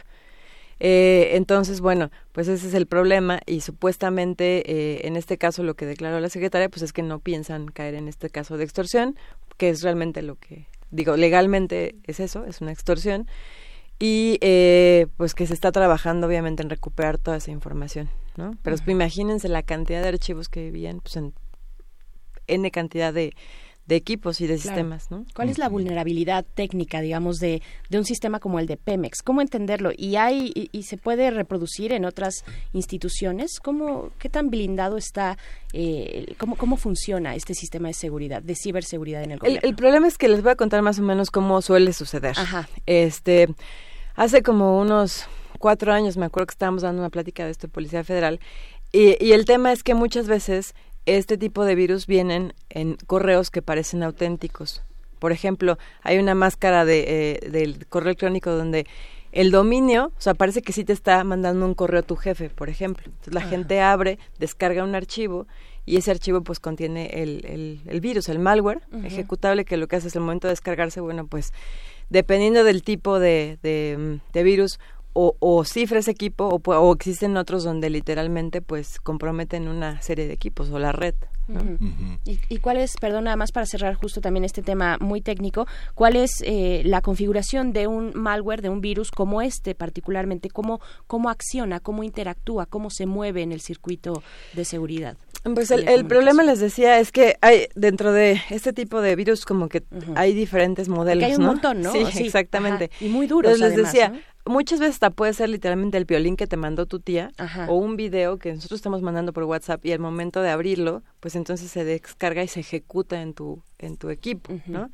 Eh, de hecho, ha habido casos, por ejemplo, hubo algunos en escuelas de la Ciudad de México donde aprovechaban una vulnerabilidad de Windows, entonces apareció un pop-up donde para- eh, se supone que era una actualización ¿no? Una auténtica de Windows, exactamente, la- el- llegaba incluso el administrador de la red y ponía sus claves porque él tiene atribuciones y entonces al momento de poner las claves se descargaba y eh, ahí es cuando cifraba. O sea, lo que hacen es cifrar la información, la, la encriptan, como se le suele decir, y entonces, bueno, pues en realidad tú ya no puedes disponer de esa información, está inaccesible para ti. O sea, la meten como en una caja virtual para ellos, que solamente ellos tienen Yo la luego, ajá, imagínense si estuviéramos hablando de esto en un, en un ejemplo analógico, sería como si eh, alguien llegara y le pusiera una araña a tu, a tu coche, o sea, físicamente ahí lo tienes, pero no lo puedes mover, ¿no? Y te van a cobrar dinero, te cobran generalmente en bitcoins o algo no rastreable para poder liberarte y que puedas seguir utilizando tu equipo. ¿Cu- ¿Cuáles son los niveles de, de hackeo que existen que ha, ha padecido las grandes empresas o el gobierno federal? Una parte es, el, es la intranet y otra parte es la visión, la cara pública que tiene la empresa o la, o la institución al público. ¿no? Digamos que hemos visto en la Secretaría de Gobernación aparecer al ratón Miguelito en los Mm. tiempos de, de Calderón, por ejemplo. Exacto, es que como que hay diferentes tipos de, digamos, de, de ataques, ¿no? En algunos, eh, este que comentas es uno que se conoce como defacement, es decir, el atacante lo que puede hacer es modificar literalmente el, el sitio web, lo altera y puede poner a lo mejor algunas leyendas, esto ya pues en su momento le pasó al Cicena, Sedena, ¿no? Eh, entonces, bueno, ese es un, es un tipo de, digamos, de ataque que también lo ligan mucho con hacktivismo, ¿no? Porque lo que hacen es al momento de alterar el código fuente o la, o la apariencia de las de los sitios web, ponen leyendas que pueden ser desde una nar- como una narcomanta virtual hasta cuestiones relacionadas o en contra del gobierno, Mensajes etcétera, ¿no? políticos, ¿no? Exacto. Ajá. Eh, pues el tema del ransomware es que justo se ha vuelto muy redituable. O sea, incluso el metro de San Francisco, por ejemplo, ya tuvo un ataque. Los hospitales, ¿por qué son tan redituables? Porque seguramente le van a pagar. O sea, imagínense lo que se van a tardar. Eh, O sea, lo que necesitas, pues hay vidas, digamos que de por medio. Entonces, ¿qué es lo que hacen? Pues saben que seguramente van a pagar para que se desbloqueen estos sistemas. Claro. Eh, para el caso de Pemex, ¿qué sabemos? ¿Qué, qué han dicho las autoridades acerca de la información que podría estar en peligro? Bueno, eh, por ahí de las declaraciones oficiales se ha dicho que sí, o sea, primero lo negaron el ataque, luego lo aceptaron. Se ha dicho que eh, si bien hubo un ataque, no hubo robo de, de datos o no hubo robo de información, ¿no? Eh, lo cual, pues desde luego no lo podemos saber en este momento, porque Claro. esas son las declaraciones oficiales. Y después ha habido otro tipo de eh, declaraciones donde eh, ya se establece que sí les pidieron un rescate de más o menos 4.9 millones de pesos, pero que no lo van a pagar, ¿no? Y bueno, después también tenemos como la línea presidencial que también nos dice que no pasó nada. O sea, que sí hubo algo este leve, un ataque, pero pues que no, que todo está bien y que no está pasando absolutamente nada. Entonces, realmente información de primera mano no tenemos, salvo la que de repente nos ha llegado pues por otros medios que no podemos dar por cierta para no estar divulgando o difundiendo Sí. información no verificada. No verificada, por supuesto. La gente suele decir que son los mismos eh, vendedores de antivirus los que crean los virus. ¿Eso es cierto? Híjole, esa es como una es una teoría de la conspiración. Hay, Sí. hay como varias Hay teorías de detrás, eso, ¿no? Exacto. sí. Respecto a esto también se dice que fue gente eh, interna para eliminar evidencias, ¿no? Y, y, y elimi- ah, como que aprovechar este ataque para borrar información comprometedora. Imagínate los gigabytes de las fiestas de Romero de Champ. Debe, debe ser enorme, ¿no? Lo que sí es un hecho, debo decirles, es que normalmente eh, perfiles que comienzan como hackers después se convierten en consultores de seguridad, ¿no? Ahí tienen a Kevin Mitnick, por ejemplo. Entonces, eh, es un poco como los abogados, ¿no? Dicen que tienes que pensar como delincuente para ser un buen abogado. Pues, eh, o sea, al final del día me queda claro que si, si tú tienes esa información y tienes ese poder, pues mucha gente sí se puede ir como por el lado oscuro. Claro que por eso necesitas trabajar mucho con el tema de la ética profesional. Entonces, pues sí, dicen que por ahí, este, como bien lo comentas, pues muchos de los fabricantes de antivirus también son fabricantes de este tipo de armas. O sea, potencialmente sí tienen las capacidades técnicas para hacerlo. Ahora, ¿no es ético? Pues no es, pero sí existe la posibilidad. ¿De qué tamaño, digamos, es la dimensión de este tipo de ciberataques en, en México? Eh, a escala global también hay una preocupación importante. Sí, sí la hay. La verdad es que en este momento hay varios países que están siendo atacados, Estados Unidos, eh, UK, Francia, por ejemplo. Se establece en, en Francia más o menos 20.000 equipos son comprometidos al mes. O sea, estamos hablando de que si a nivel mundial esto ahorita es un, es un tema de alerta, que al final del día lo único que nos hace es tal cual, ponernos a ver qué estamos haciendo en nuestra organización, porque esto lo vemos así como un súper escándalo, pero a nosotros, por ejemplo, en el despacho nos han llegado tres, cuatro casos de ransomware en los últimos tres meses, o sea, a empresas o personas físicas, sobre todo también mucho a los celulares, o sea, como que hay dos tipos, vamos a llamarlo así, de ataques, ¿no? Los que están enfocados a, a, gran mercado, que puede ser gobierno o grandes empresas, y otro que es, eh, pues, de los vamos a decir así, como de los hackers novatos, que lo que están haciendo, pues simplemente es infectar una serie de equipos y el que pegue, ¿no? Sobre todo equipos domésticos como celulares. ¿A través de, de qué? De, de, Facebook? ¿A través de eh, WhatsApp? ¿De mensajes? De WhatsApp, por ejemplo, les decía, yo soy como la policía de mi familia porque en los equipos, en, los chats de WhatsApp yo sé, no manden esto, ¿no? Porque están mande y mande y mande videos, entonces pues muchas veces no sabes si ese video que te acaban de mandar está infectado y tiene un malware. ¿Cómo, ¿Cómo podemos saberlo? Digo, ya nada más como consejo para, para em, cerrar esa parte de lo local, ¿no? O sea, sobre todo las extensiones de los archivos. Solamente que, pues, muy poca gente lo que hace es ver la extensión, cómo se llama el archivo que te acaban de mandar, ¿no? Lo que hacen es lo ejecutan o lo abren, pues, porque quieren saber qué les mandó su familia, su amigo, su novio o lo que sea. Eh, entonces, pues sí, tener mucho cuidado el tipo de, si tiene un punto exe, por ejemplo, significa que es un archivo ejecutable. Entonces hay un programa ahí. Eh, que sería como lo más evidente.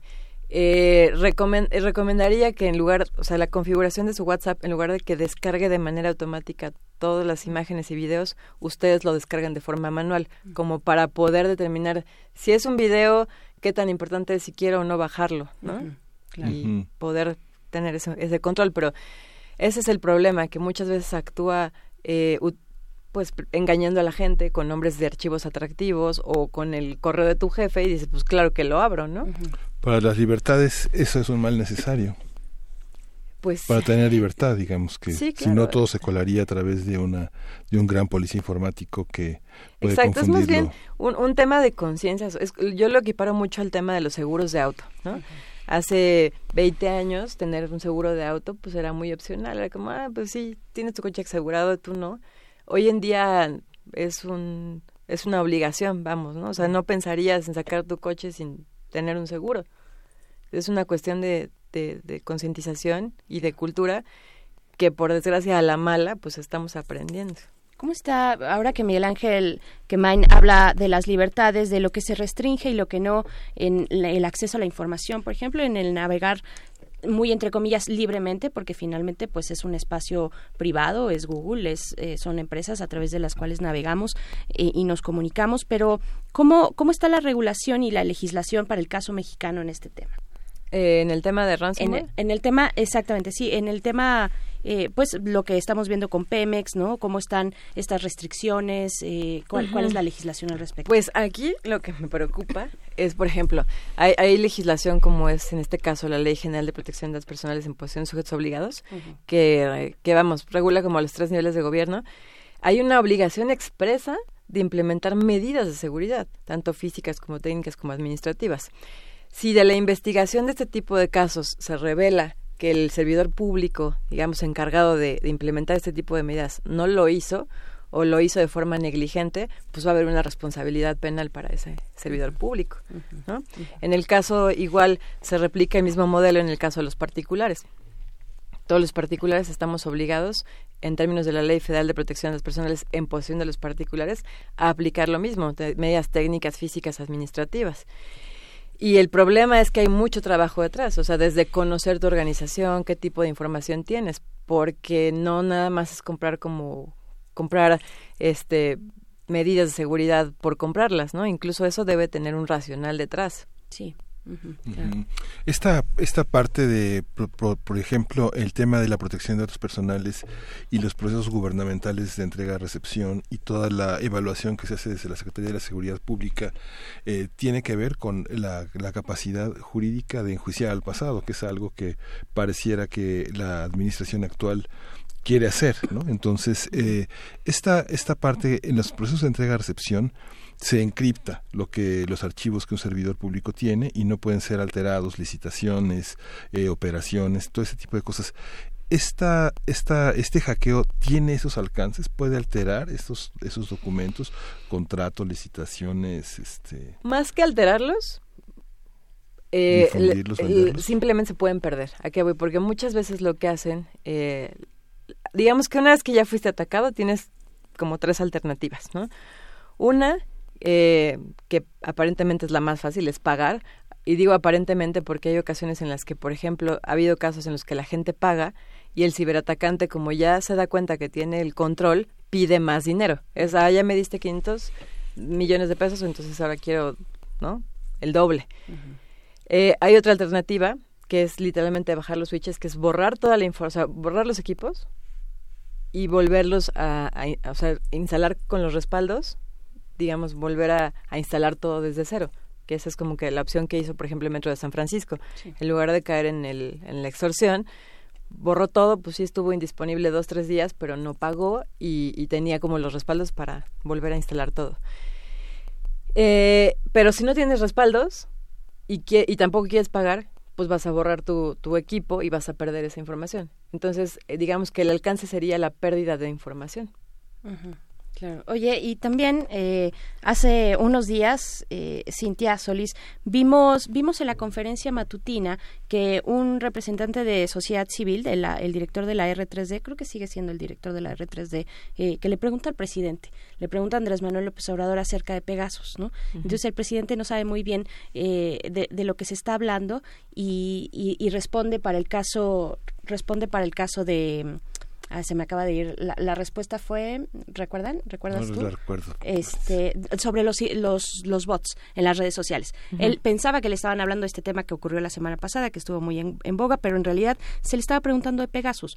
Eh, y pues nos dimos cuenta que el presidente o no lo tenía muy claro o no lo tenía en ese momento en la cabeza dentro de tantos temas que pueda llegar a tener el presidente eh, en un país tan complicado como está ahorita México. Eh, sea lo que sea, el presidente no supo de qué se trata Pegasus en ese momento. Eh, ¿Qué decir? Que, a una persona con un perfil como el tuyo, eh, que tiene eh, pues esta cuestión de la ciberseguridad, eh, digamos, en las venas y, y constantemente, ¿qué, ¿qué, ¿qué, te hace pensar eso sobre, lo, digamos, la atención que pueda tener este gobierno eh, sobre la ciberseguridad en nuestro, en nuestro país? Por supuesto que no todo es el presidente López Obrador, ¿no? sino que hay muchas otras personas que están haciendo su trabajo o esperaríamos que estén haciendo su trabajo eh, y que tengan en cuenta cuestiones tan importantes como esta.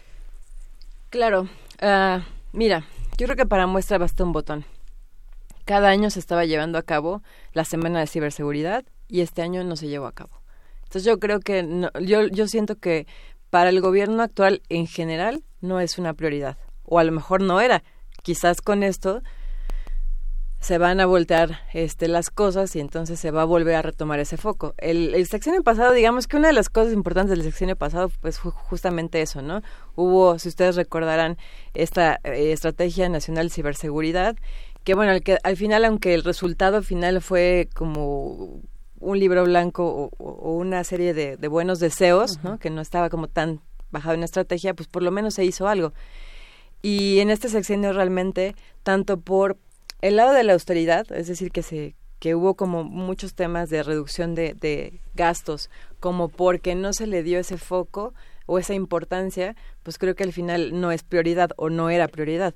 Tendríamos que, esperaríamos que a partir de esto hubiera como un cambio importante y ahorita que se está discutiendo el presupuesto y demás, esperaríamos que para el siguiente año ya hubiera pues presupuesto asignado para temas de ciberseguridad. ¿no? ¿Tú crees que Pegasus continúa? Te hago la misma pregunta sí, que le hicieron al presidente.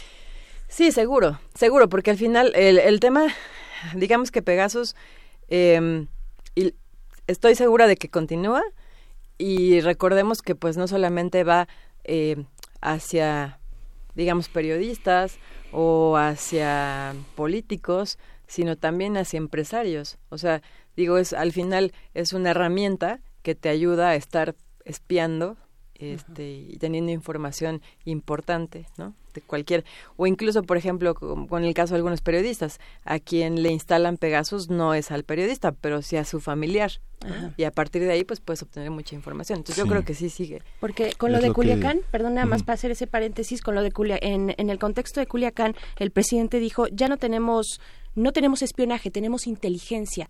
¿Cómo, ¿Cómo se plantea eso desde un especialista en, en ciberseguridad como tú? Eh, ¿Cuál es la diferencia, los matices? Pues yo diría que... No, es que este, este, este ejemplo está muy raro, muy bizarro. Iba a decir como en el... Eh, digamos, eh, en realidad es un poco de lo mismo, ¿no? O sea, solamente que el, hay, hay, organismos nacionales que legítimamente pueden llevar a cabo estos actos, digamos, de espionaje y contraespionaje para hacer el procesamiento de esa información a lo que se conoce como inteligencia, ¿no? Yo creo que más bien esa es la gran diferencia, que lo haga cualquier persona a que lo haga un organismo, por ejemplo, como la CIA, que... Eh, vamos, de alguna u otra forma, en aras de salvaguardar su seguridad nacional, pues puede llevar a cabo este tipo de investigaciones, vamos a decirlo así, ¿no? Pero está todo moviéndose en el en el ámbito y en los límites límites de la legalidad, porque la autoridad solamente puede hacer lo que la ley le permite. Exactamente. Oh, ¿Qué sucede? A ver, les voy a platicar un poco. O sea, aunque eh, aunque sí hay intervenciones de comunicaciones, sí se hacen mediante la orden de un juez, ¿no? una orden entonces, judicial, geolocalización. Realmente, exacto. O sea, entonces vamos a decir que ese ámbito de legalidad se cubre. Sin embargo, muchas veces, eh, pues no dan una explicación clara detrás de para qué están solicitando la intervención. O sea, dicen, a ver, tenemos un tema de seguridad nacional, necesitamos que nos autoricen la intervención de comunicaciones. El juez eh, lleva a cabo esa autorización, pero tal después ya no hay como una rendición de cuentas, ¿no? Simplemente lo que dicen, ah, ya no lo necesito. Vamos. No hay rendición de cuentas. Y justamente este, este tema, pues, eh, como, lo, como lo plantea Berenice en la ignorancia técnica del presidente, de que no supo en esa conferencia que ahora acabo de localizar, que no sabía lo que era un spyware, que, eh, que justamente este periodista le pregunta esta, esta, esta cuestión de la red de Luis Fernando García, de la red de defensa de los derechos digitales, que le aclara que es un spyware. Tiene que ver, uno ve los anuncios, uno ve en, en, los ámbitos de la salud mental que muchas, eh, muchas parejas se distanciaron, se separaron porque intervinieron el teléfono y geolocalizaron al cónyuge, ¿no? Esta oferta que hay en los anuncios clasificados de sepa dónde está su trabajador y qué hace y a dónde van los repartidores, en qué, dónde están en ese momento. Muchas empresas que son, eh, evidentemente, están en la misma lógica que Pegasus, este, hasta en el metro Chilpancingo, en las plazas, localiza uno esos software que puedes introducir en el teléfono cuando se descuide una persona que te tiene confianza, digamos, son los mecanismos de infiltración y de delación en la vida cotidiana, pero todo eso es, es eh, todo eso cómo, cómo penetra, hasta en la plaza de la computación se pueden conseguir esos software para inocular al teléfono de tu, de la gente que, te, que confía en ti, ¿no? ¿Cómo, cómo funciona eso? O todos son rusos. ¿O todos son rusos? No, no, no. Ahora sí que hay de todo, como dices, ¿no? O sea, Pero Rusia tiene un lugar importante, ¿no? ¿O no? Pues sí, o sea, porque históricamente, lo que pasa es que pues, históricamente cuando hablamos de espionaje, pues generalmente en nuestra mente, en el inconsciente colectivo aparece un ruso, ¿no?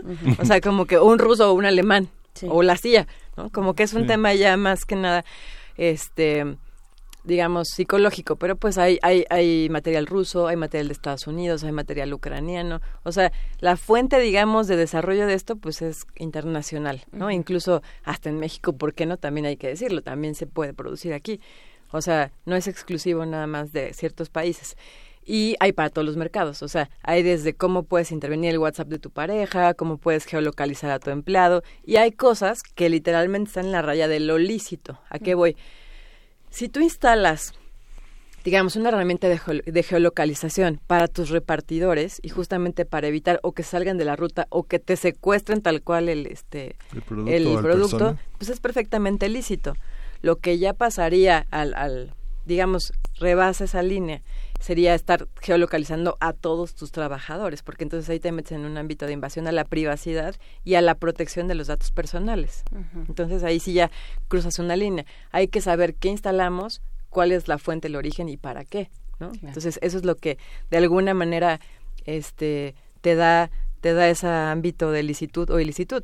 De hecho, la Suprema Corte de Justicia de la Nación ya, ya, ya, determinó lo inconstitucional que es que tú revises siquiera el celular de tu pareja. O sea, ya ni siquiera que le instales algo para estarle espiando constantemente. Con que tú leas sus mensajes, aunque esté desbloqueado, eso ya es pues es ilícito, ¿no? Claro, claro, en, en la vida y en las leyes y, en todos lados, ¿no? Muy bien, pues doctora Cintia Solís, eh, te agradecemos mucho esta, esta conversación, es un tema que no se agota. Lo del foro de seguridad es todo un tema, ¿no? Que no se dio este año. Las personas que llegan a ese foro, lo que se ofrece en ese foro, de verdad que es interesante, lo que se, se oferta ahí eh, para los temas de ciberseguridad, pero pues ya se nos acabó el tiempo, te agradecemos mucho. Esta Muchísimas gracias, por la invitación. Bueno, pues vamos con esto del señor Coconut, este alemán enamorado de México, sí, ¿no? De México y su conjunto. Esto es Home Computer, esto es para Pita Frutos en este viernes de complacencia.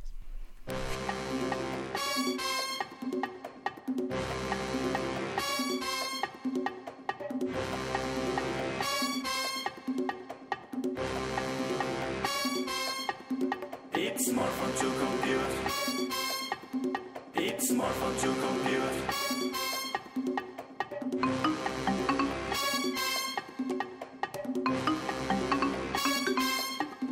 It's smartphone to compute. It's smartphone to compute. It's smartphone to compute. It's smartphone to compute.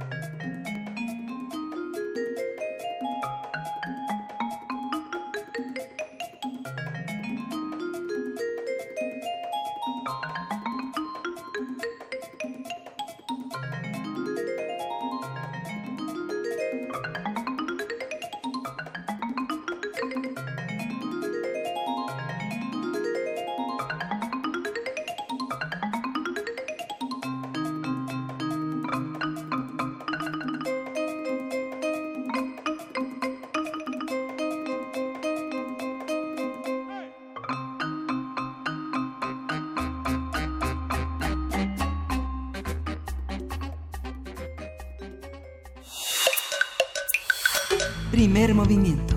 Hacemos comunidad. Nota Internacional.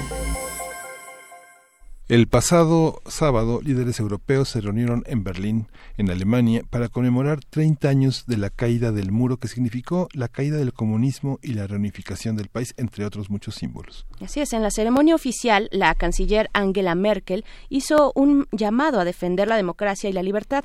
También dijo que los valores europeos no deben darse por sentados y aseguró que en el futuro Europa continuará luchando por los derechos humanos, la tolerancia y la democracia, ante el panorama actual de cambios globales. El muro de Berlín comenzó con su construcción en agosto de 1961 con una improvisada barricada, pero después se convirtió en un muro de hormigón de 45 kilómetros. Haremos un análisis de las circunstancias que llevaron a la destrucción del muro de Berlín y la evolución de la historia alemana y europea desde entonces. Nos acompaña en la línea la doctora Marta Ochmann, quien es profesora del Instituto Tecnológico de Monterrey, especialista en asuntos de Europa contemporánea. Doctora Marta Ochmann, muy buenos días. Le saludamos en cabina Miguel Ángel Quemain y Berenice Camacho. Mucha- eh, buenos días, Berenice Miguel Ángel, muchas gracias por la invitación. Buenos días a todo el auditorio. Hola Marta, muchos buenos días. Gracias, doctora. Pues eh, yo creo que sería bueno comentar primero cuáles son las circunstancias que llevaron las circunstancias políticas y sociales de aquel momento hace 30 años que llevaron a la caída de este muro. En, eh, yo diría que hay dos eh, factores importantes. En el primero hay un consenso generalizado eh, que mm, es el, eh, la caída económica o, el fracaso del modelo económico de, economía planificada que llevó a la eh, Unión Soviética mm, a abandonar no solamente el, eh, el programa espacial o suspenderlo temporalmente, sino también a replegar su presencia militar en, en eh, varias regiones del mundo, eh, eh, por ejemplo en, Afganistán, y el, eh, eso también implicó la, el fin o el término de la llamada doctrina Brezhnev, que eh, legalizaba o legitimaba las intervenciones militares del bloque comunista en un país que quisiera salirse de este bloque o que tuviera algún tipo de levantamiento, como por ejemplo el, el de Checoslovaquia en el 68. Pero yo creo que que sí es importante retomar también la presencia y, y el papel muy importante de lo que eran los movimientos de oposición, mm, principalmente en Polonia, y digo principalmente porque en la década de los 80 eran los movimientos más organizados eh, que después de la ley marcial en el 88 el gobierno pues invitó a una mesa de diálogo entonces en el 89 en Polonia ya tuvimos un gobierno con la participación de, oposición y eso eh, después se contagió con eh, eh, la revolución de terciopelo en Checoslovaquia y después en Hungría.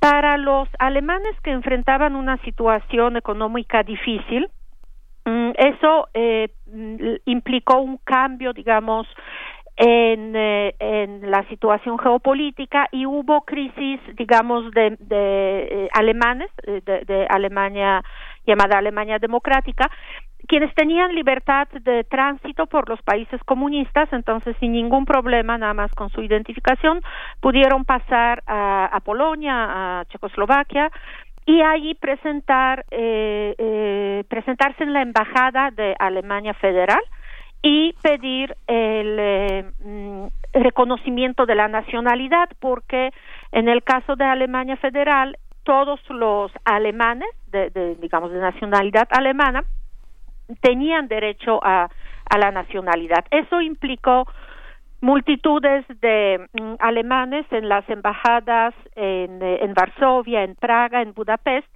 eh, que, evidentemente este movimiento ya no fue reprimido por, por gobiernos de estos países que ya eran los gobiernos de transición, ¿no?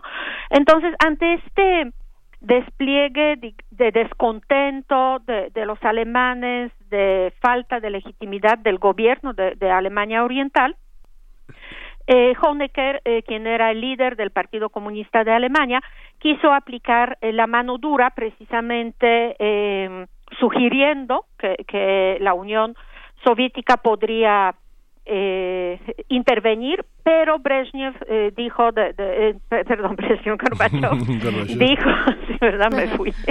Gorbachev dijo de, de una manera muy contundente que la doctrina Brezhnev terminó y que la Unión Soviética no iba a intervenir en estos países. Y eso evidentemente precipitó lo que fueron eh, los acontecimientos ya en Alemania, no no en el no en los demás países del bloque, sino en Alemania, donde primero el gobierno eh, pues permitió apertura de, de mm, la puerta de Potsdam eh, por, por un día, por un tiempo limitado.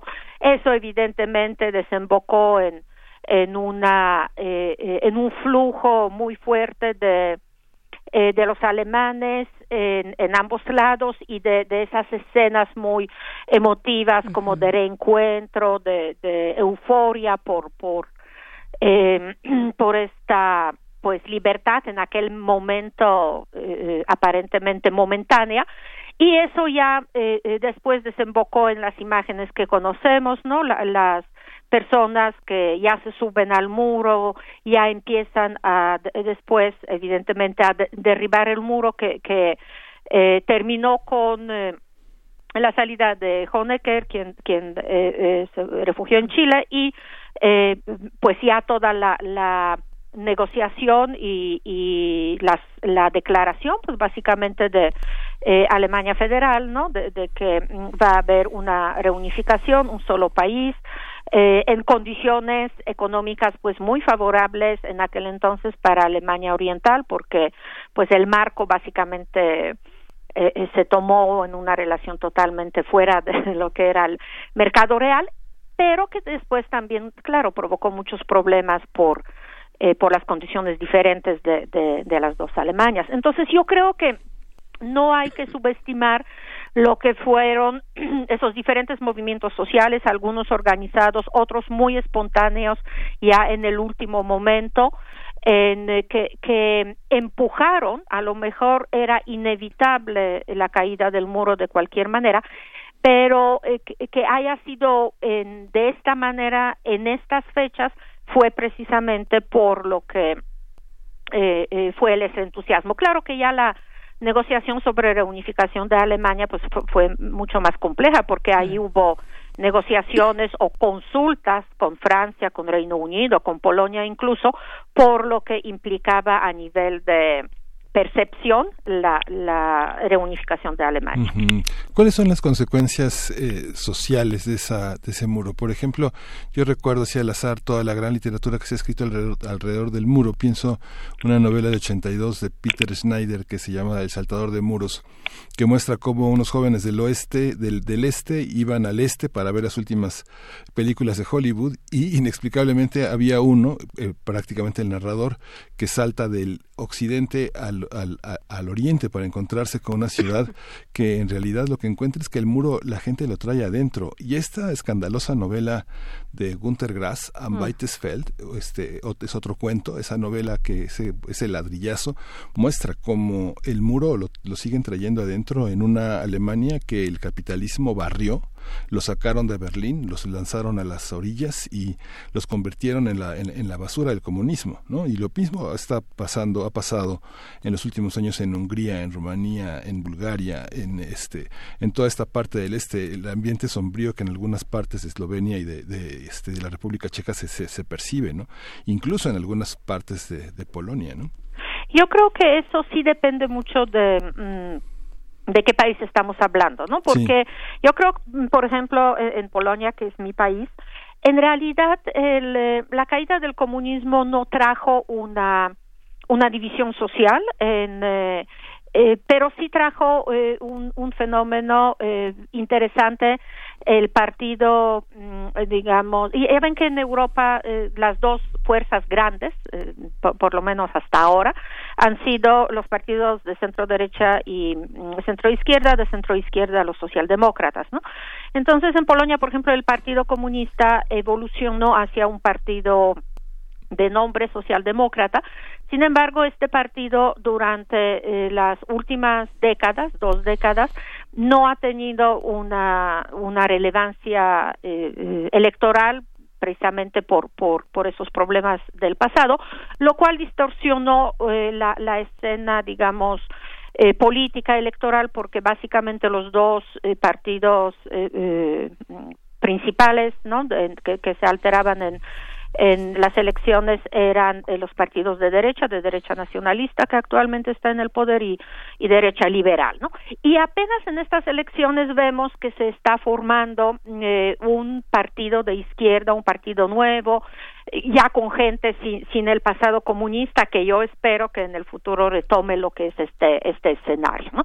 Pero yo creo que en Alemania sí ha sido una cuestión diferente, porque en Alemania efectivamente lo que se llama reunificación, pues básicamente significó que mm, Alemania Oriental se integró eh, económicamente, políticamente, socialmente a un Estado ya existente, que era un Estado alemán, pero en cuanto a los sistemas económicos, políticos, incluso sociales, hablando de arte, ¿recuerdan esa eh, película Dios a Lenin? Claro, claro. Entonces, toda esa cuestión que, que, que a mí me encanta, ¿no? La forma en que presentan eh, a, a eh, todos los intentos de la familia, ¿no? de que de que eh, eh, la, la señora no, no se dé cuenta que ya está en otra Alemania, ¿no? Que, que, que está eh, presentada con, pues, pues de, de una manera como, como muy, eh, incluso como con cierta nostalgia, ¿no? Pero ahí sí fue, eh, como decirles, ahí sí los, los alemanes de Oriente, sí de repente, después de que pasó la euforia, se sintieron y, y en muchos, en muchas muchos contextos fueron tratados como en, eh, ciudadanos de segunda por muchos problemas, ¿no? En, eh, eh que, que, puede ser, en, eh, eh por, por, ejemplo, diferente, mm, diferentes niveles de productividad, ¿no? Uh -huh. los, digamos, prejuicios en cuanto a, mm, a lo que eran los valores, por ejemplo, que tanto son o no son eh, democráticos, claro. lo cual provocó una frustración muy grande. Y si nosotros vemos, por ejemplo, eh, una, una todavía de mm, las características que llama atención es que los partidos de extrema derecha son mucho más fuertes en la parte oriental, ¿no? Que en la parte occidental, porque ahí hay mucha más eh, frustración. Pero yo creo que, por ejemplo, eh, Angela Merkel, pues finalmente es una político que surgió, eh, bueno, no surgió, pero no, pero digamos que eh, su familia sí es de, de Alemania Oriental, eh, ha tenido esta mm, carrera política que puede en eh, como reflejar que, que en realidad mucho de la creo yo de, de de este sentimiento de esta discriminación fue precisamente mm, por, por una diferencia económica, por una diferencia de poder adquisitivo que finalmente eh, se tradujo en, en fenómenos pues peligrosos como por ejemplo el, el apoyo a extrema derecha el rechazo o como reafirmación de la identidad alemana en contra de todas las demás identidades precisamente para contrarrestar en eh, los estereotipos negativos de, de, los mismos alemanes, ¿no? También en el resto de, de Europa eh, Oriental sí, sí tenemos fenómenos distintos, ¿no? Recordemos que en el caso de, de Rumania, mm, pues fue una no, no una transición sino digamos una revuelta sí. sangrienta con una ejecución pública de los Ceausescu que eh, implica eh, también estructuras eh, estatales muy distintas, eh, eh, los problemas, por ejemplo, de corrupción o los problemas de rechazo a, a los romaníes que, que viven en Rumania, que en los primeros años de, la década de los 90 provocó un éxodo de, de los romaníes a otros países europeos y también un problema muy, muy fuerte de, rechazo, de racismo en contra de de esta nación con, con una cultura nómada, ¿no?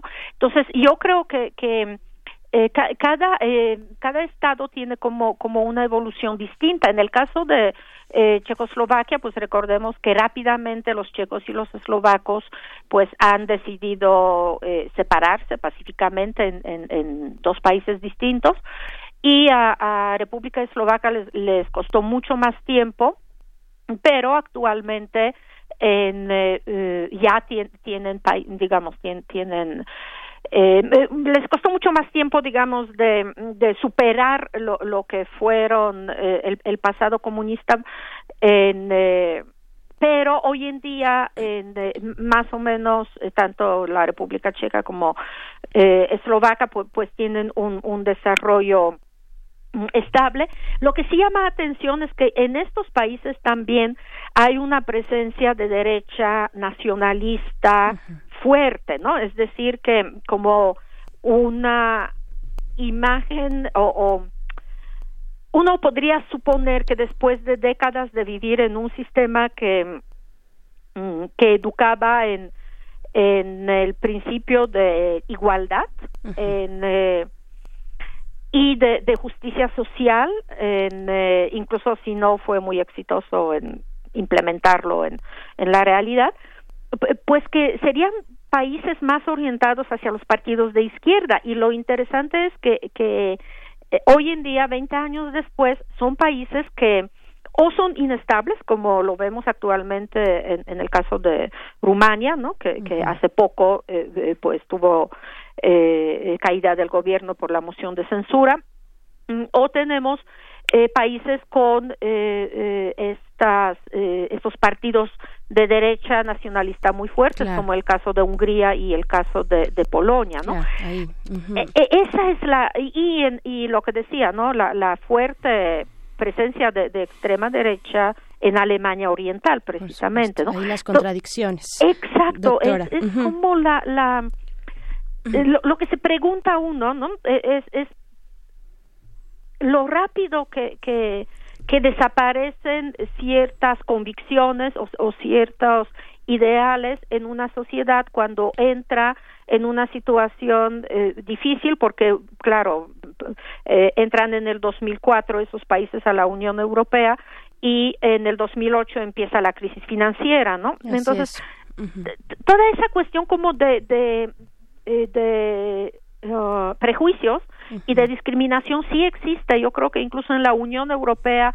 es muy claro que la misma acción y la misma conducta en Francia y en Hungría no es evaluada de la misma manera, ¿no? Claro, hay hay como una interpretación que los húngaros, que los polacos, que los checos seguimos siendo en nuestra forma de pensar autoritarios mientras que en el Europa occidental eso se ve solamente como una desviación momentánea. Por ¿no? supuesto, pues doctora Marta Ochman, nos tenemos que despedir, se nos ha acabado el tiempo, eh, pero nos quedamos con todas estas reflexiones, con este repaso panorámico, con estas contradicciones que nos pone a la mesa en estos 30 años de la caída del muro de Berlín. Le agradecemos mucho esta conversación.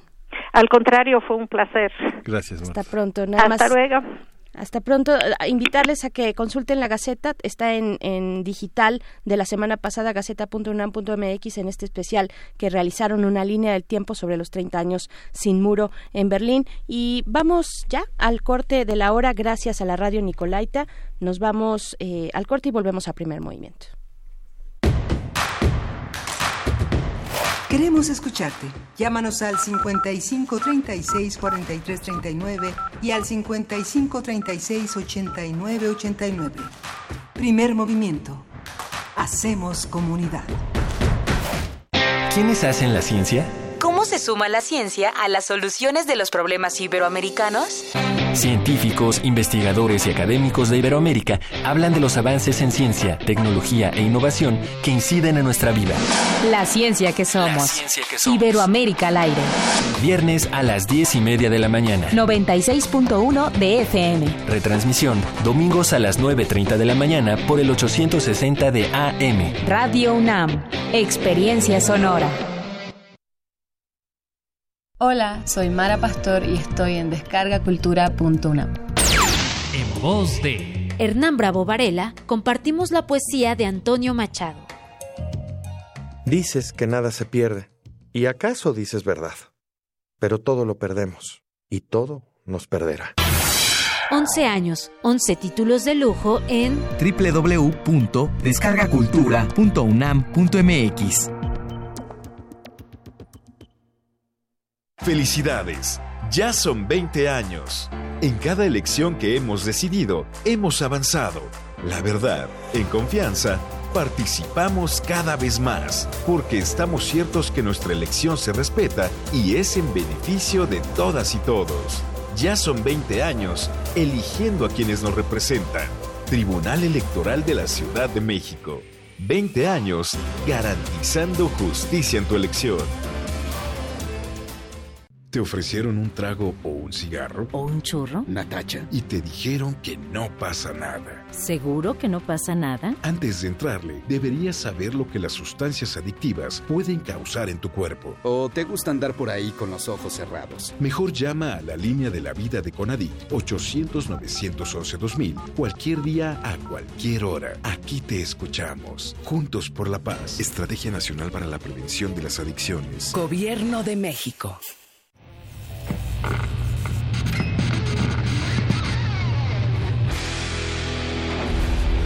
¿Recuerdas esta música?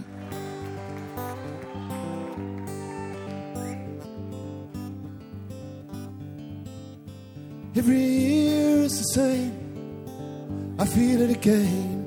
I'm a loser, no chance to win. Leaves start falling, come down is calling. Loneliness starts sinking in. But I'm one. I Am the One, Pete Townshend, versión 1998. Recuerda y revive con nosotros cuando el rock dominaba el mundo. Todos los viernes a las 18.45 horas por esta frecuencia, 96.1 de FM. Radio UNAM, Experiencia Sonora.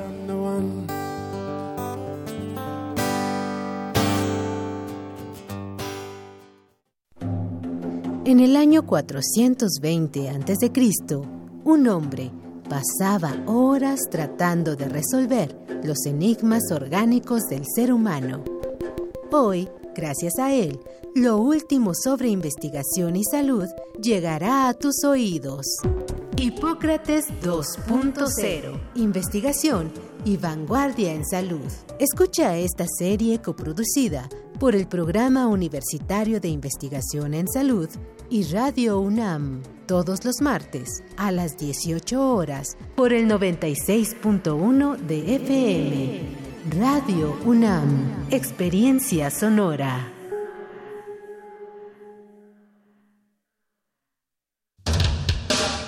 La profecía dicta que cada primera hora resistente del último día radial, una horda virulenta se desata desde el sur. Cuando el momento llegue, tendrá solo dos opciones, ensordecer o gritar. Metálisis. El núcleo más duro de la radio. Viernes, 20 horas, por resistencia modulada, 96.1 de FM. Radio UNAM. Experiencia sonora.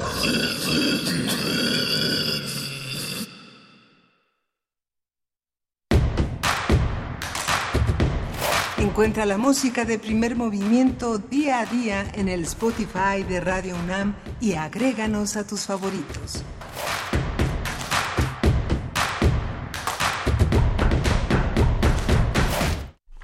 Buenos días, estamos de vuelta en primer movimiento. Son las nueve con seis de la mañana de este día que es viernes. Por fin llegamos a ya el fin de semana después de una semana muy complicada y es que parecemos ya eh, disco rayado con eso de las semanas complicadas. Se van acumulando y ya son meses años complicados, pero aquí estamos, aquí estamos para seguir documentando el optimismo. Miguel Ángel Quemain, ¿cómo estás? Buenos días. Hola, Berenice Camacho, buenos días. Y, va a ser más complicada, va a ser más complicada porque se han hecho más complejas eh, la instalación de un gobierno eh, muy distinto en sus planteamientos ideológicos, en su filosofía y bueno habrá este muchas muchas cosas que reflexionar muchas cosas que cambiar y, y, lecturas en nosotros mismos que habrá que construir para poder entender. ¿no?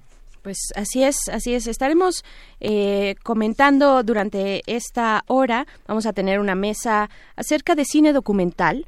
El caso de El Guardián de la Memoria. Vamos a conversar con Marcela Arteaga, quien es la directora de este documental, cómo documentar el, el horror y las nuevas y, las narrativas distintas y diversas que pueda tener esta llamada o mal llamada guerra contra el narcotráfico, una narrativa pues radical respecto a mm, eh, pues lo que se vive en lugares como puede ser el pueblo de Guadalupe en Chihuahua. Hace un momento dije Guerrero, no sé por qué dije Guerrero, pero pero es en Chihuahua.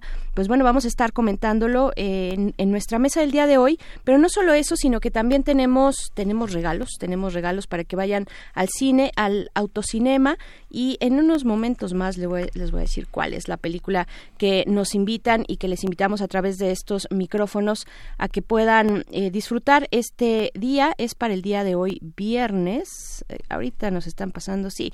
Es para el día, no, es para el domingo 17. Así es. Sí, One Day Domingo se llama la 17 a las 8. A las 8 de la noche, Autocinema Insurgentes Sur, One Day. Eh, es la película que van a poder eh, observar en ese autocinema, que van a poder disfrutar. Entonces, ¿cómo, cómo se va? Sí, ¿Se va deben de teléfono? responder con su nombre y agregar el director y el año de la película y con eso tienen para, para hacerlo a través de Facebook. Primer Movimiento, Facebook, dense de alta, síganos, este, sean nuestros amigos. Pero Facebook. tomen sus medidas de seguridad en Facebook, por favor. Sí. Eso sí, háganlo. Eh, que por cierto, Mayra Elizondo nos preguntaba por acá en esta conversación que tuvimos sobre, pues en el contexto de el ciberhackeo en Pemex, eh, que nos enteramos pues a partir del fin de semana y durante esta semana, una noticia que ha corrido eh, durante la semana, estuvimos conversando con la doctora Cintia Solís eh, a inicios de la hora pasada y nos preguntaba por acá Mar- eh, Mayra Elizondo, te mandamos un saludo Mayra, eh, que si nos puede la invitada recomendar un antivirus para uso doméstico y académico. Eh, hay cursos sobre ciberseguridad para población sin conocimientos específicos del área. Pues bueno, eso es lo que nos comenta. Y ya nuestra invitada, la doctora Cintia Solís, ya en redes sociales, en, en Twitter, ya puso ahí algunas recomendaciones. Así es que si pueden eh, seguirla o revisar su cuenta de Twitter es arroba cibersec, ciber con Y, cibersec S-I-G. Así, este, ahí la pueden encontrar. Y hoy tuvimos una conversación con Julio Delgado de la Fonoteca Nacional sobre la restauración digital y sobre el patrimonio, y justamente sobre el patrimonio hoy Estudios 17, esta plataforma de estudios críticos, eh, coloca en línea eh, una nueva dirección que es 17.org, que tiene contenidos en español, inglés y portugués. Y hoy se presenta a las 6 de la tarde en el Centro de Cultura Digital y lo que hay de interesante es que la plataforma transmedia incorpora video, audio, arte sonoro, libros, adelantos de publicaciones, entrevistas, textos, artes visuales, poemas, muchos materiales que son gratuitos para poder ser consultados y que normalmente no, no tienen mucho interés por algunas universidades, editoriales, algunos otros medios de información y los contenidos del portal pues se pueden leer y descargar de manera gratuita. Hoy se van a dar a conocer todos los detalles a las 6 de la tarde en el Centro de Cultura Digital en Paseo de la Reforma, sin número, esquina con Lieja, en la, en la colonia Juárez. Es un medio de alcance hispanoamericano, trilingüe. Vale mucho la pena ver este esfuerzo que encabeza Benjamín Mayer Folkes, director de 17 Instituto, Instituto, Centro de Estudios, Instituto de Estudios Críticos. Mm, Así es, 17 Centro de Estudios Críticos. Y otra de las recomendaciones para este fin de semana es eh, pues echarle un vistazo a la Feria del Libro en Nesa en Mm. Nezahualcóyotl, que inició el pasado 13 de noviembre y se va hasta el lunes 18 en la explanada municipal. Fíjense que, bueno, entre las cosas que van a tener para el día de hoy, hacia las 8 de la noche estará Alberto Chimal, este escritor que queremos mucho y entrañable eh, mexicano va a estar presentando el libro La, La Noche en la Zona. Esto eh, a las 8 de la noche ahí en la explanada municipal de Nezahualcóyotl, en la Feria del Libro de Nesa. Eh, pueden ahí revisar sus contenidos. Es arroba brigada cultural. Es el Twitter, donde o también pueden entrar a la página electrónica brigada para leer en libertad.com y saber si, bueno, si están cerca por ahí, si se quieren eh, dar ese paseo hasta allá, depende de dónde estén, pues bueno, todo, todo es relativo, pueden acercarse a la explanada municipal y disfrutar de los contenidos de las presentaciones del libro. Hoy habrá una tertulia literaria, eh, ensamble juvenil Nezahualcóyotl, algo de música, eh, recital de poesía por Chile con Oscar de Pablo, en fin, varias actividades que tiene planeada esta Feria del Libro en esa. Eh, pues bueno, ahí está, para que puedan ir incorporándolo a su plan de fin de semana y espabilarnos un poco de lo que ocurre en la realidad nacional. Vaya que la literatura, las artes, la música siempre son buena compañía. Y pues bueno, vamos ahora sí. Eh, creo que quedó quedó claro las instrucciones para para este. Eh, tenemos solamente para el autocinema Coyote, recuerden, es solamente una invitación que se va por Facebook. Eh, tienen que buscar en nuestra cuenta de Facebook Primer Movimiento UNAM una publicación que ya está ahí con las instrucciones que son eh, responder con su nombre completo más el director y año de esta película y pues ya con eso se va se va un pase para el autocinema Coyote. Recuerden que pueden ir en auto todas las personas que quepan en ese auto pero si van a pie pues solamente es un pase para una persona. One Day es la película. Así es que pues bueno vamos después de esto con la poesía necesaria. Primer movimiento Hacemos comunidad. Es hora de Poesía Necesaria. Hoy voy a leer un poema de esta mujer ya centenaria, Guadalupe Amor, esta, esta poeta mexicana que nació en 1918 y murió en el año 2000, y lo vamos a acompañar con una música eh, mujer de Femme de Affair de Rita Mitsuko, esta gran, esta gran agrupación que todavía encabeza Catherine Ringer en Francia. Dice, viejas raíces empolvadas. Son mis viejas raíces empolvadas la extraña clave de mi cautiverio Atada estoy al polvo y su misterio, llevo ajenas esencias ignoradas. En mis poros están ya señaladas las cicatrices de un eterno imperio. El polvo en mí ha marcado su cautiverio, soy víctima de culpas olvidadas. En polvorienta forma me presiento y a las nuevas raíces sobresalto.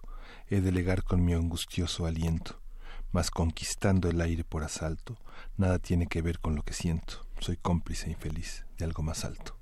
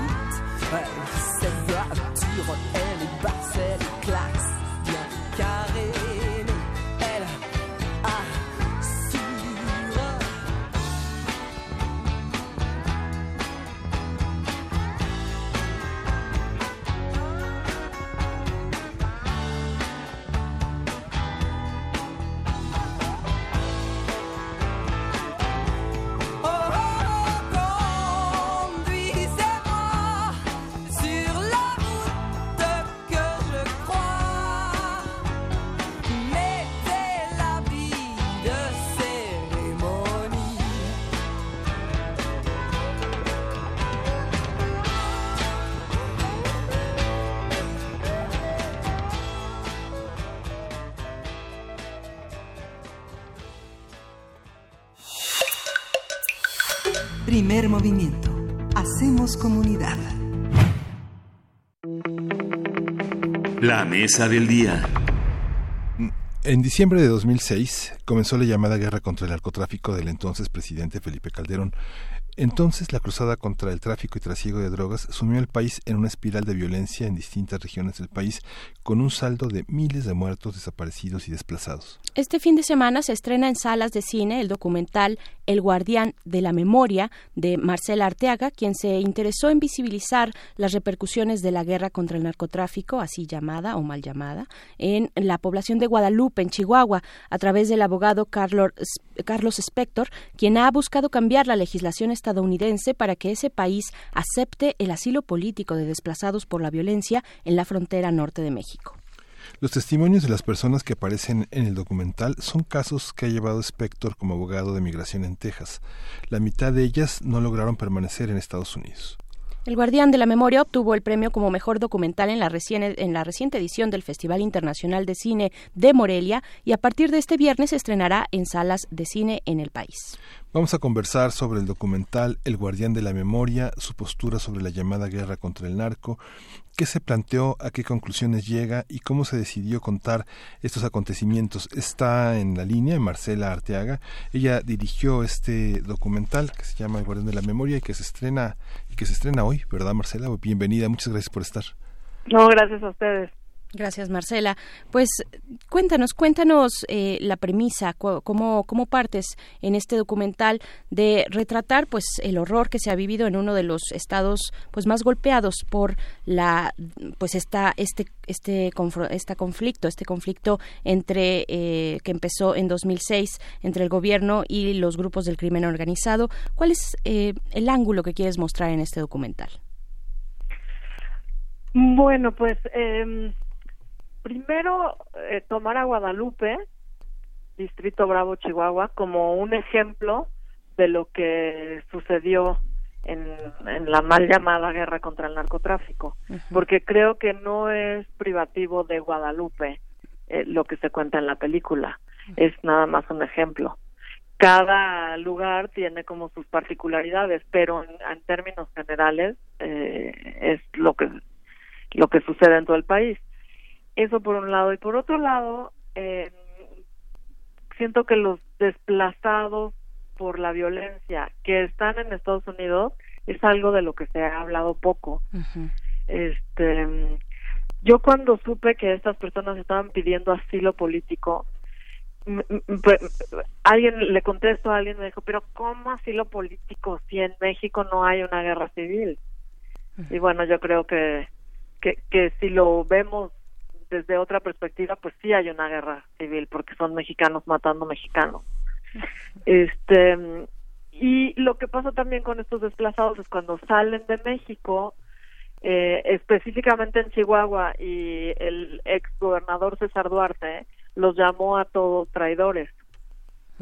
Y cuando llegan a Estados Unidos, pues los ven como criminales, eh, busca papeles, oportunistas, cuando son gente que nunca, que no tenía para nada en sus planes ir a Estados Unidos y abandonar sus casas. ¿Quién los ve así en Estados Unidos? Pues toda la sociedad. Y ahora el, el señor presidente Trump. eh, ¿Cómo, bueno, nos dices Guadalupe, tú, tú llegas a Guadalupe eh, porque es un lugar significativo, representativo, emblemático de lo que puede ocurrir en muchos, en muchos sitios de, del país, pero además es un lugar fronterizo. Eh, ¿Cómo llegas? ¿Cómo llegas a dar con estas historias? ¿Es a partir del trabajo que se hace, eh, que hace, que realiza este abogado Carlos Spector? esto que trata de buscar esta legislación, de cambiar, de hacer cambios en la legislación para que se acepte el asilo político de desplazados. ¿Cómo, cómo llegaste ahí? Mira, llegué primero a todos los, conocí primero a Carlos y luego empecé con él, empezamos a platicar como yo tenía una idea de cómo quería hacer la película, él me decía, bueno, pues entrevistar a estas personas y después como que eh, la familia de Carlos es de Guadalupe.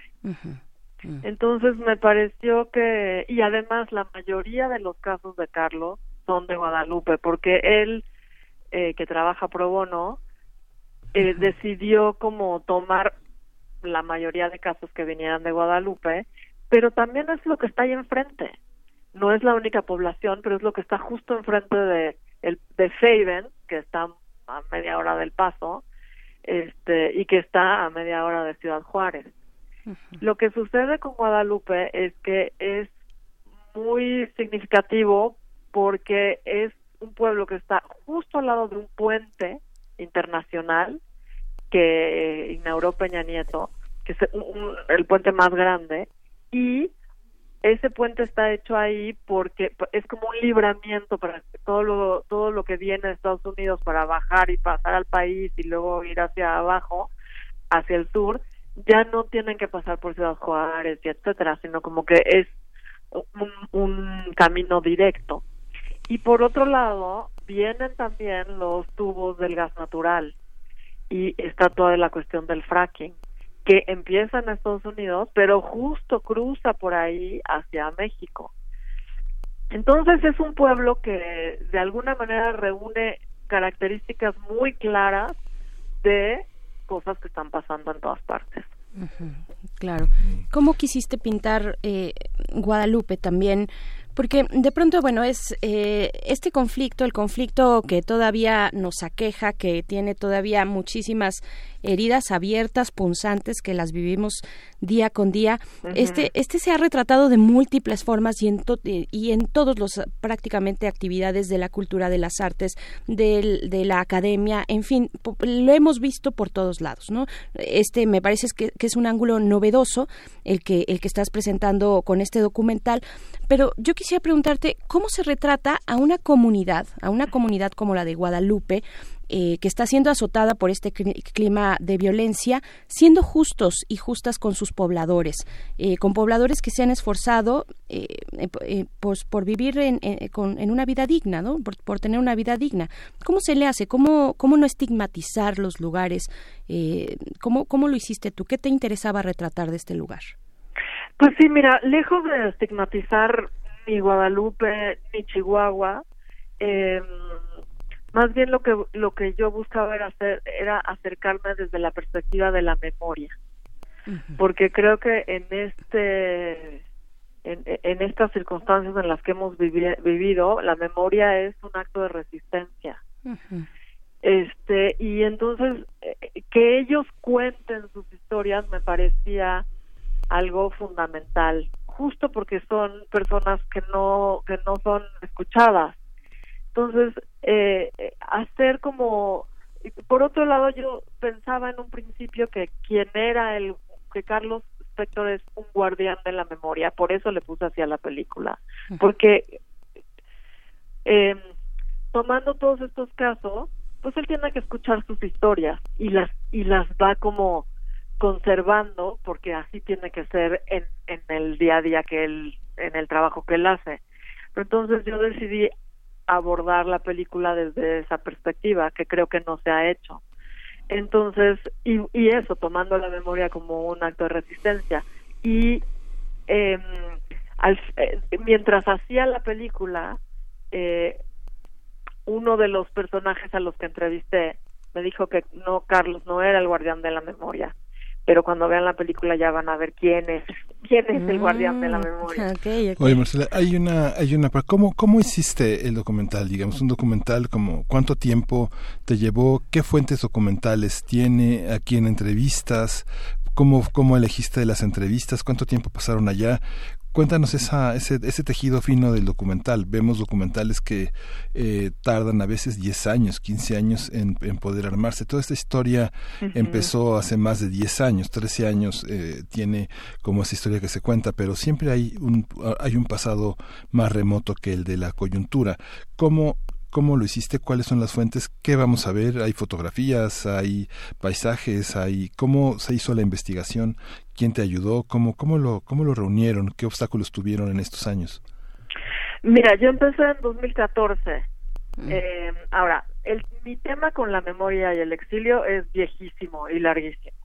Este, entonces eh, empecé a hacer justo también lo que me llamó la atención de este tema es que eran mexicanos que estaban exiliados, cosa que, que no, pues siempre hemos escuchado de la Guerra Civil Española, los de hecho mi primer película es sobre eso, exiliados por eh, de, de- esa guerra civil. Entonces como que mexicanos exiliados era algo algo pues novedoso para mí.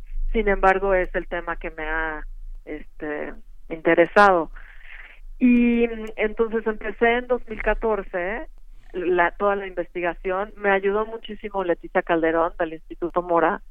Y llegamos, llegué a todos los entre- entrevisto a personas que salieron huyendo de Chihuahua, muchos son de Guadalupe, no todos, y bueno, con lo que la primera cosa que me sucedió es que ellos tenían un poco de miedo de hacer la película. Estaban dispuestos a todas las entrevistas, pero les daba un poco de miedo porque no sabían en dónde se iba a ver la película. Entonces les daba miedo porque todavía tienen familia en México. Después, muy rápidamente se les quitó ese miedo y, y, y ellos mismos dijeron, bueno, de hecho uno me dijo, no me gusta hablar de esto, pero si no hablo de esto, todas las muertes de mis familiares van a haber sido en balde. ¿Y cómo abordar esto? Mi, mi, mi reto, digamos, como cineasta era, porque así lo quería hacer, porque también así hice mi primera película, es cómo abordar todos estos temas y esta, estas historias tan terribles con un lado estético sin olvidar que es una película. Eh, y entonces, bueno, una de las cosas es como el contraste de la belleza de, de la imagen con eh, los, los, todos los, pues todas las historias que son realmente muy fuertes, muy terroríficas. Creo que eso es lo que hace que la película sea tan poderosa.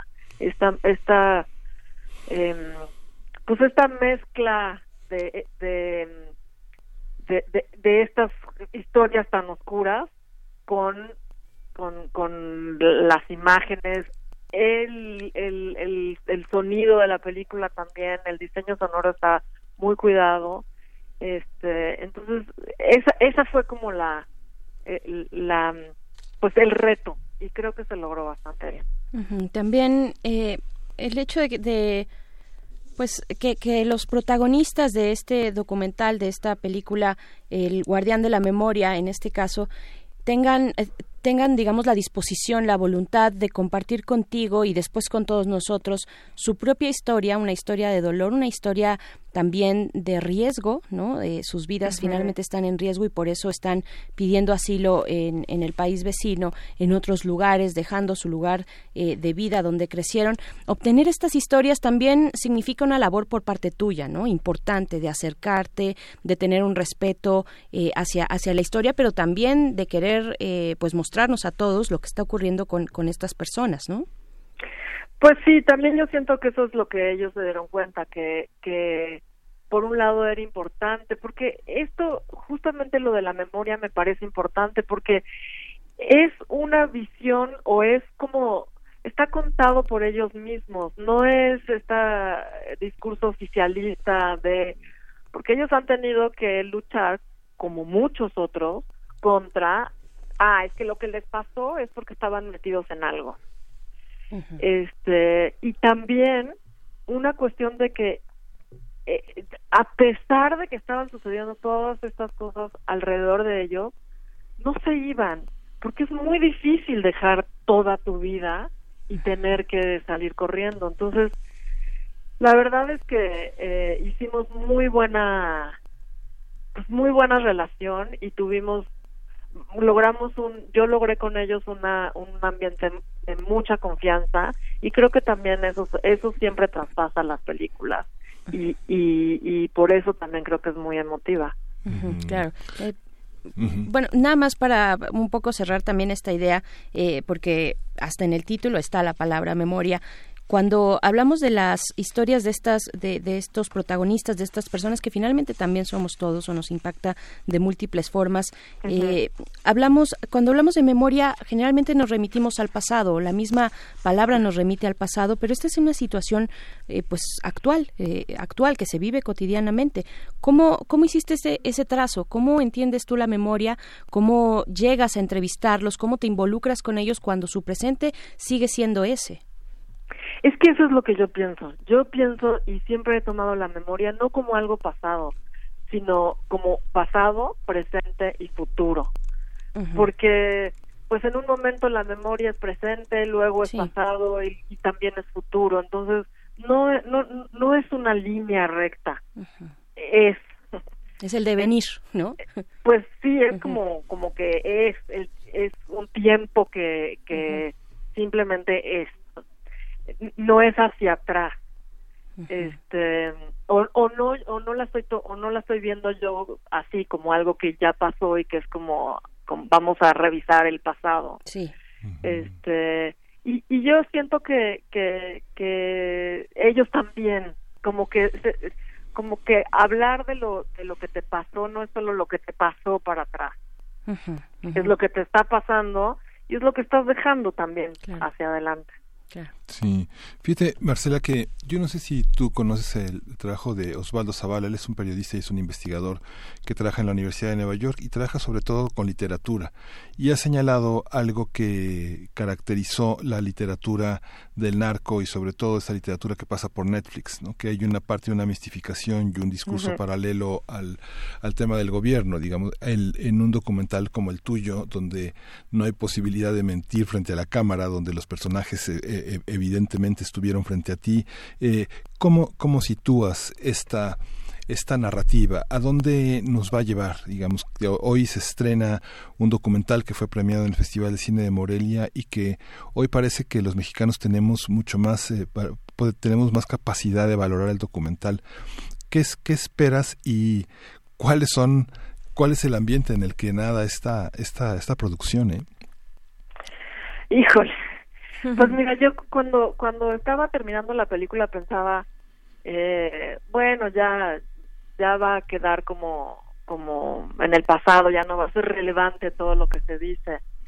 Desafortunadamente, y no solo por, por la violencia, sino también por todo el tema migratorio, pues está súper candente ahorita todo eso.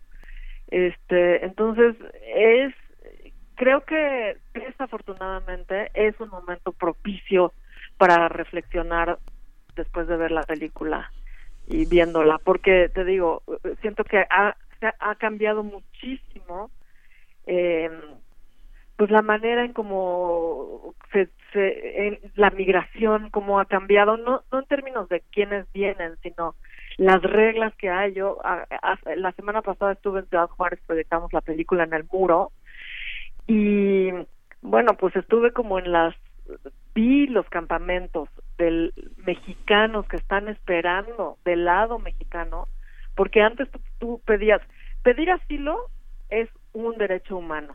Entonces tú llegas a una frontera pides asilo y no estás cometiendo ningún crimen. Y lo que sucedía antes es que ICE agarraba a estas personas y los detenía pero estaban ya en Estados Unidos. Ahora los están regresando a México y los están haciendo esperar en México todo eso ha cambiado muchísimo y nosotros estamos haciendo lo mismo en nuestra frontera sur.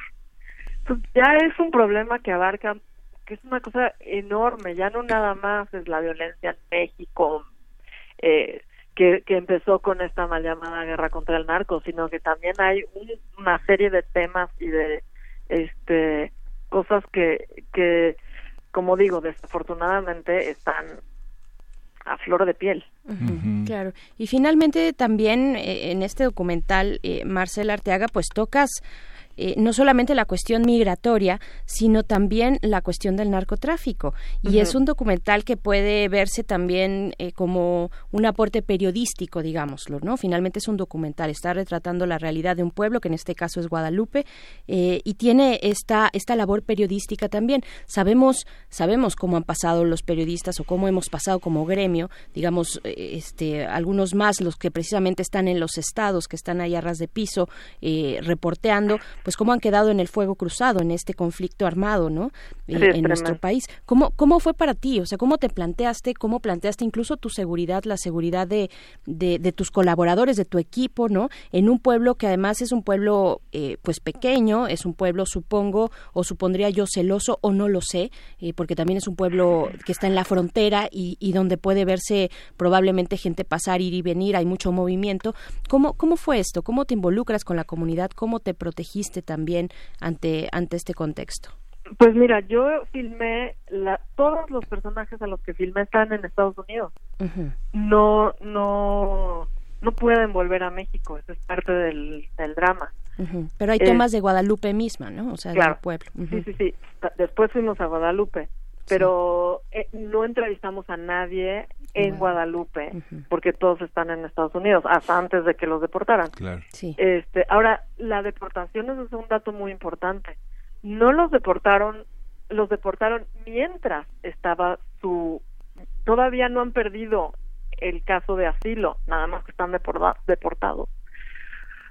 Estados Unidos tiene esa ley, como Carlos Spector tiene una muy buena frase que dice que en cuanto a corrupción México es novato, porque aquí se viola se violan los derechos humanos saltándose o ignorando la ley y en Estados Unidos se violan aplicando la ley.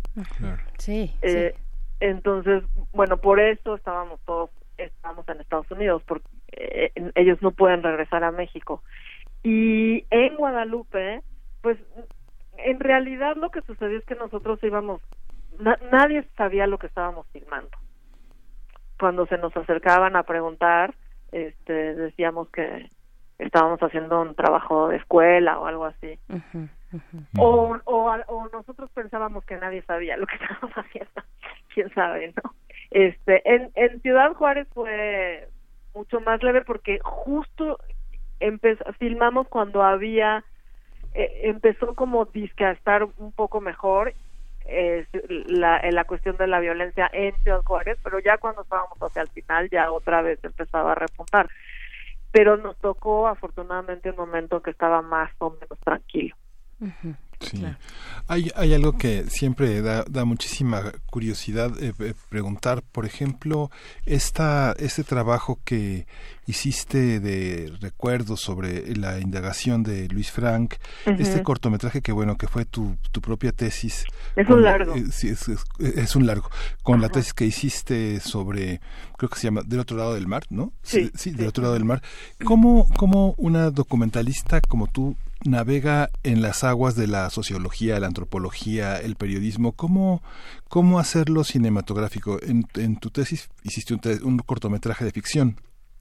Pero también en el tema que de reconstrucción de todo el mundo de recuerdos lituanos, la fotografía, los álbumes rescatados, todo este trabajo de arqueológico, cómo se sitúa un documental que evidentemente es tan político, ¿no? Tan este que está inmerso hasta todos los días en las mañaneras, cómo situarlo como cineasta, es es antropología, es sociología, ¿qué es el documental hoy? ¿Qué, qué nos vamos a encontrar cuando veamos en pantalla este trabajo? ¿Periodismo, investigación, historia? ¿Qué es?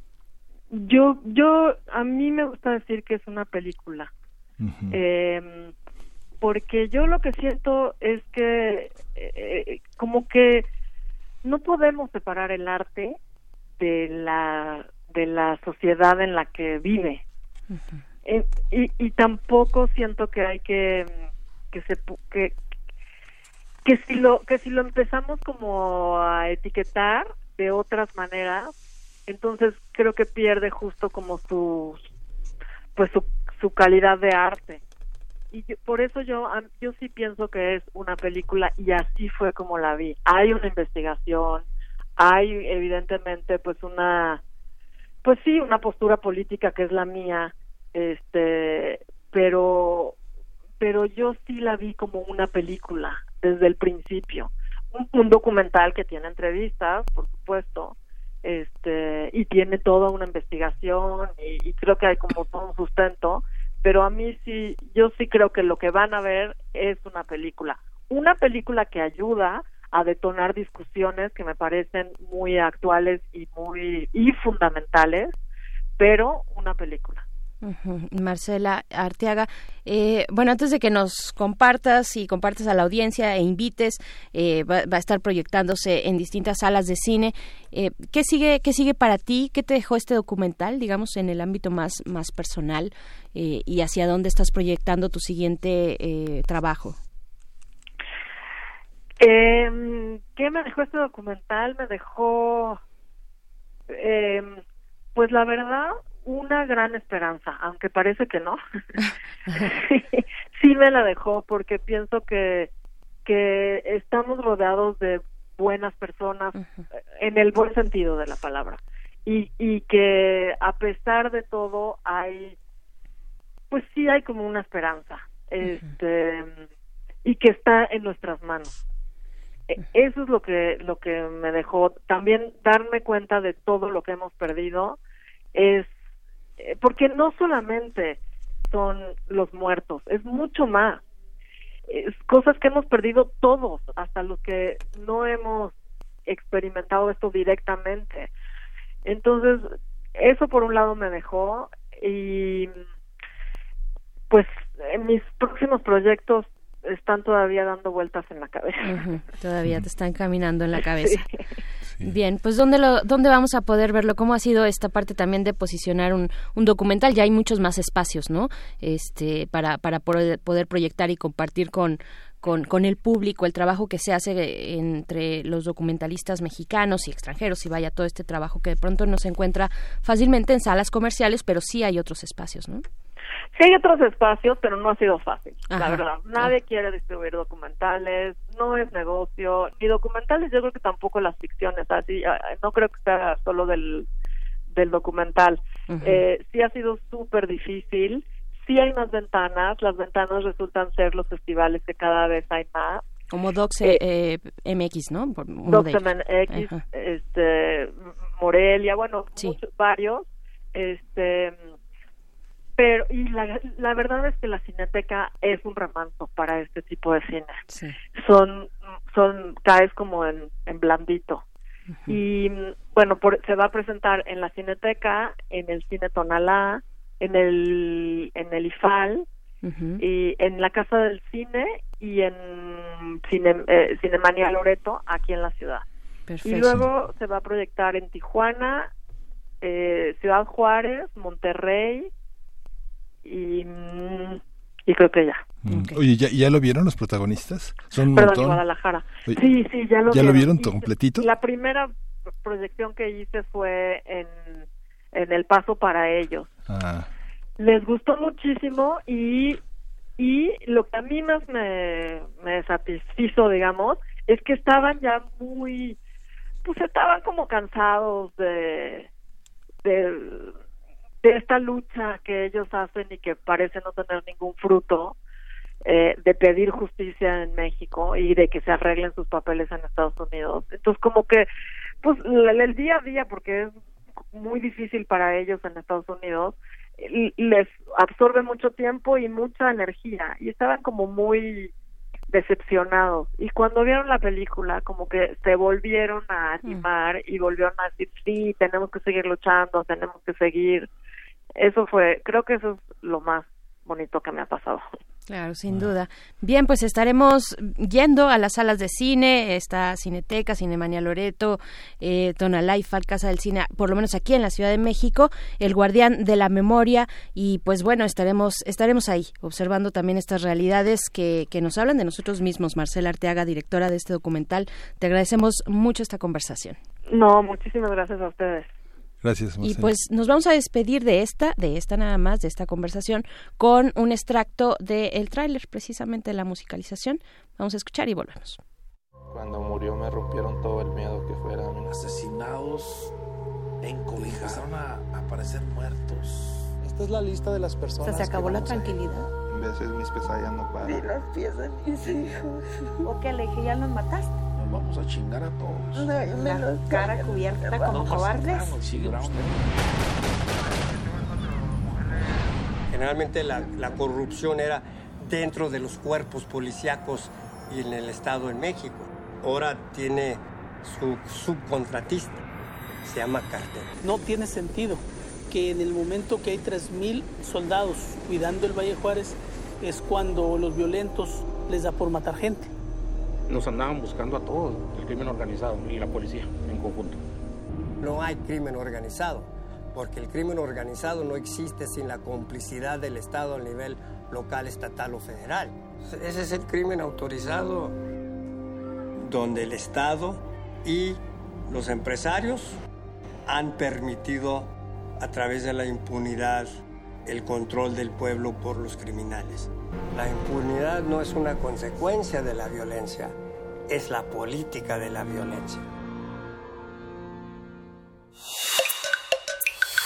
Primer movimiento. Hacemos comunidad.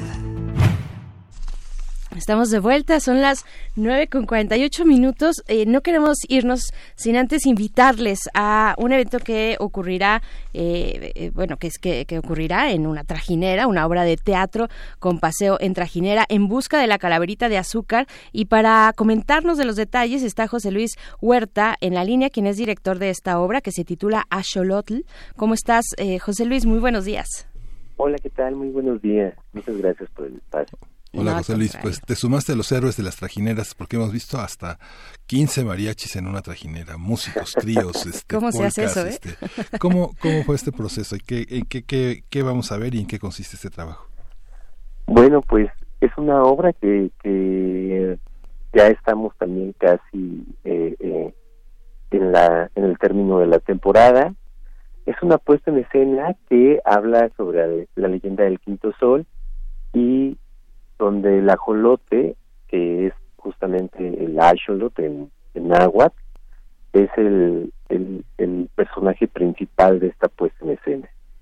y, y, que bueno, nosotros estamos tratando de que a través de estas leyendas prehispánicas contadas de una manera pues divertida eh, para todos los niños, pues eh, puedan justamente estas nuevas generaciones poder conocer un poquito más de las raíces que, que nos hacen pues orgullosos de ser mexicanos y sobre todo bueno pues de que de que conozcan un poquito estas tradiciones de Día de Muertos. Claro, y, lo que te preguntaba Miguel Ángel creo que tiene mucho sentido. ¿Cómo se le hace para...? Él hablaba de una polca, yo me, me, me, pregunto cómo le hacen los, los artistas, los directores escénicos para, para montar un, un espectáculo escénico, una obra de teatro en este caso, en una trajinera. ¿Cómo sucede? No nos des toda la información, pero dinos un poco para imaginarnos cuál es la complicación, las peripecias que tuviste que pasar y tu, tu equipo para montar esta obra ahí. Bueno, pues generalmente siempre el poder hacer, eh, como nosotros le llamamos teatro lacustre, uh -huh. en, en, en Xochimilco, pues siempre es complicado porque no es lo mismo que, que estar eh, efectivamente, bueno, pues en un teatro que, que está a, a, en, en, tierra firme, sí. eh, ya que desde el traslado, el, el estar siempre en el constante eh, contacto con el agua, pues siempre implica el tener este pues mucho cuidado por una parte, aunque cabe señalar que nosotros estamos en una chinampa. Ajá. Es, es, es este diferente aquí la, la cuestión de estar tanto en una trajinera, porque bueno, la gente sube a una trajinera y llega, eh, bueno, se hace un traslado por el canal turístico y llega justamente a la chinampa en la cual descienden y suben a donde tenemos nosotros un, un, escenario natural hermoso, hermoso que hemos destinado para que la gente llegue, este, vaya de una manera segura y, bueno, pues pueda ver la obra, este, pues digamos lo que eh, en todo su esplendor de lo que es la esencia de Xochimilco. Llegas en trajinera, pero lo disfrutas en la chinampa. ¿No? Así es. Qué bonito. Eh, y, y, cuántos son? De, cuéntanos también de cu cuál es el equipo que, que participa, cuántos son eh, los, los actores, cómo, cómo es esta, esta obra. Bueno, pues efectivamente tenemos eh, nueve actores en escena, eh, todos ellos son eh, actores profesionales de primerísimo nivel, entre ellos, bueno, pues destacan actores egresados de la, de, de la Escuela Nacional de Arte Teatral. Este, otros de ellos, bueno, pues que son actores ya eh, eh, que trabajan activamente tanto en teatro, en cine, en televisión, y que, bueno, pues eh, justamente se han preparado muchísimo para poder presentar personajes que van, pues desde este Quetzalcóatl, Clan de Cutli, este, Asholot, eh, eh, y, y, bueno pues justamente algunos otros personajes que, que, que van destinados pues justamente a la cuestión eh, del contexto eh, histórico de, de, de, la época prehispánica. ¿Cuánto dura la obra? ¿Cuántos actores son? ¿Y, y cuál es, digamos, tu propuesta escénica para, para armar esto? La noche exige luces, exige iluminaciones muy precisas y sobre todo al aire libre pues costosas es, es, es complejo iluminar en ilu- iluminar la noche no Que ya es como a las, es a las 5, ¿no? De la, de la tarde. Empieza, ¿no? empieza a las Empieza cinco, 5. Pero ya te agarra el atardecer, ¿no? Así es, empieza a las 5, eh, digamos lo que el abordaje en la trajinera, Mm. eh, y se hace un recorrido, y a las 6 justamente es cuando inicia el espectáculo.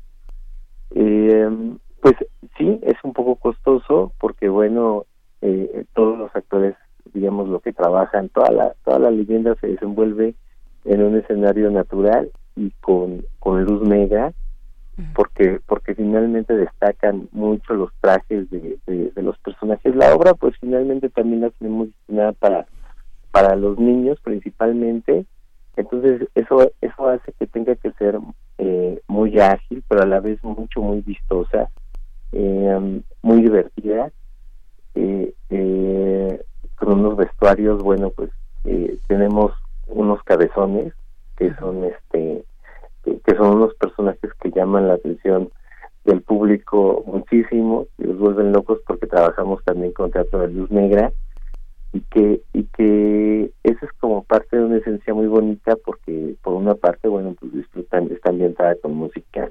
prehispánica y que también hemos creado especialmente para para la puesta en escena.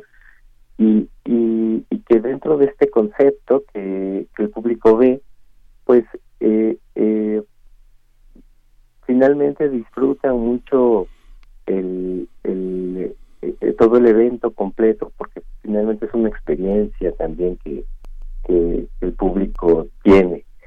Eh, es, es maravilloso porque desde el embarcadero, que en este caso es el embarcadero de Caltongo, que estamos ubicados en el centro eh, histórico de Xochimilco, y se realiza todo este recorrido hasta llegar al evento son aproximadamente dos horas y media lo que dura tanto la puesta en escena que es una hora como el recorrido que es hora y media entonces lo vuelve una experiencia muy bonita muy interesante Perfecto, pues, pues cuéntanos, ya nos decías, es el embarcadero de Caltongo, eh, ¿a qué hora hay que estar? Eh, ¿Cuáles son las indicaciones? Ahora sí que las preguntas de comprador para, para esta obra. Sí, bueno, pues tendrían que estar, eh, les recomendamos que estén cuatro y media porque ya es nuestra última función de cierre de temporada y, y bueno, pues eh, afortunadamente hemos tenido muy buena respuesta por parte del público. Eh, se llenan, las páginas empiezan a abordarse a las 5, salen aproximadamente 5 y cuarto y se hace todo este recorrido por el canal turístico y llegan justamente a la Chinampa donde descienden y, y se lleva el espectáculo a las seis en punto de la tarde. De ahí termina la puesta en escena, pueden tomarse fotos toda la familia con los personajes, con, con, con, con el elenco, eh, se hace una bonita convivencia y de ahí vuelven otra vez a abordar su gallinera y hacer otro recorrido de regreso al mismo embarcadero eh, que ya lo habíamos mencionado, el embarcadero de Caltongo, y llegan y llegan ya este, a tierra firme. Perfecto, pues José Luis Huerta, nos regalan ustedes dos pases dobles para la función de este sábado 16 de, de noviembre, el día de mañana a las 5 de la tarde, recuerden, pero hay que estar 30 minutos antes eh, en taquilla, la taquilla está en el embarcadero de Caltongo, 30 minutos antes eh, de la función con identificación oficial. Para aquellos que se vayan a ganar estos dos pases dobles, se van a ir por Twitter. Tienen que seguirnos, arroba PMovimiento, y poner un, un tweet con su nombre completo, más el hashtag Axolotl Xochimilco, Axolotl Xochimilco, los primeros dos en responder, los primeros dos tweets que tengan correctamente todos estos eh, elementos, pues bueno, se podrán llevar su pase doble para el día de mañana, sábado 16 de noviembre, 5 de la tarde, cuatro y media, para llegar a la taquilla, que está en el embarcadero de Caltongo y poder disfrutar, pues con toda la familia de esta obra, Axolotl en busca de la ca- calaverita de azúcar. José Luis Huerta, muchas gracias. Muchísimas gracias y bueno, pues les, les hacemos una última promoción para la gente, bueno, pues que quiera quiera asistir por parte también de, de ustedes. Eh, Todos los niños van a poder entrar gratis en la compra del boleto de adulto. Perfecto, niños gratis entonces, ahí está. Eh, te agradecemos mucho, José Luis Huerta, eh, te mandamos un abrazo. Muchísimas gracias a ustedes por el espacio.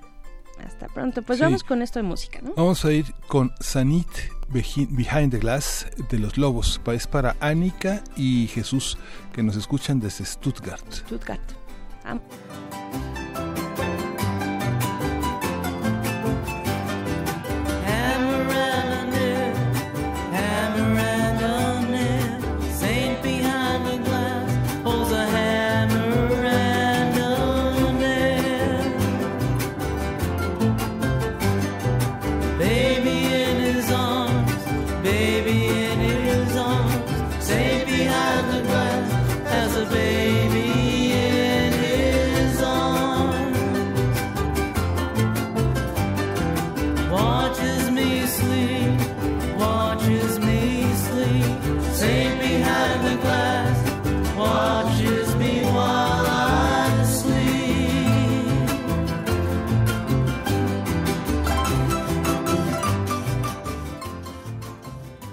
Eso fue solamente una probadita porque ya nos estamos despidiendo, Miguel Ángel. Ya, eh, es, viernes y nos vamos a, descansar. Bueno, según.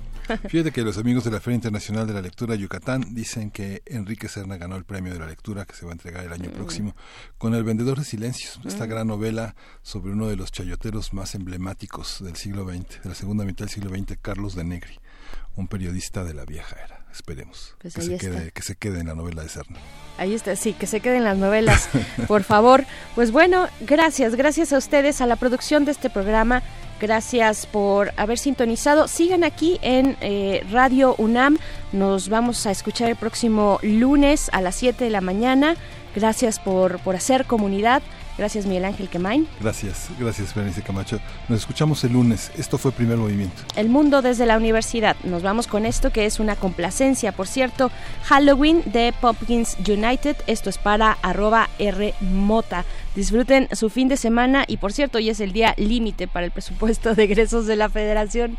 Nos vamos con eso. Hasta pronto.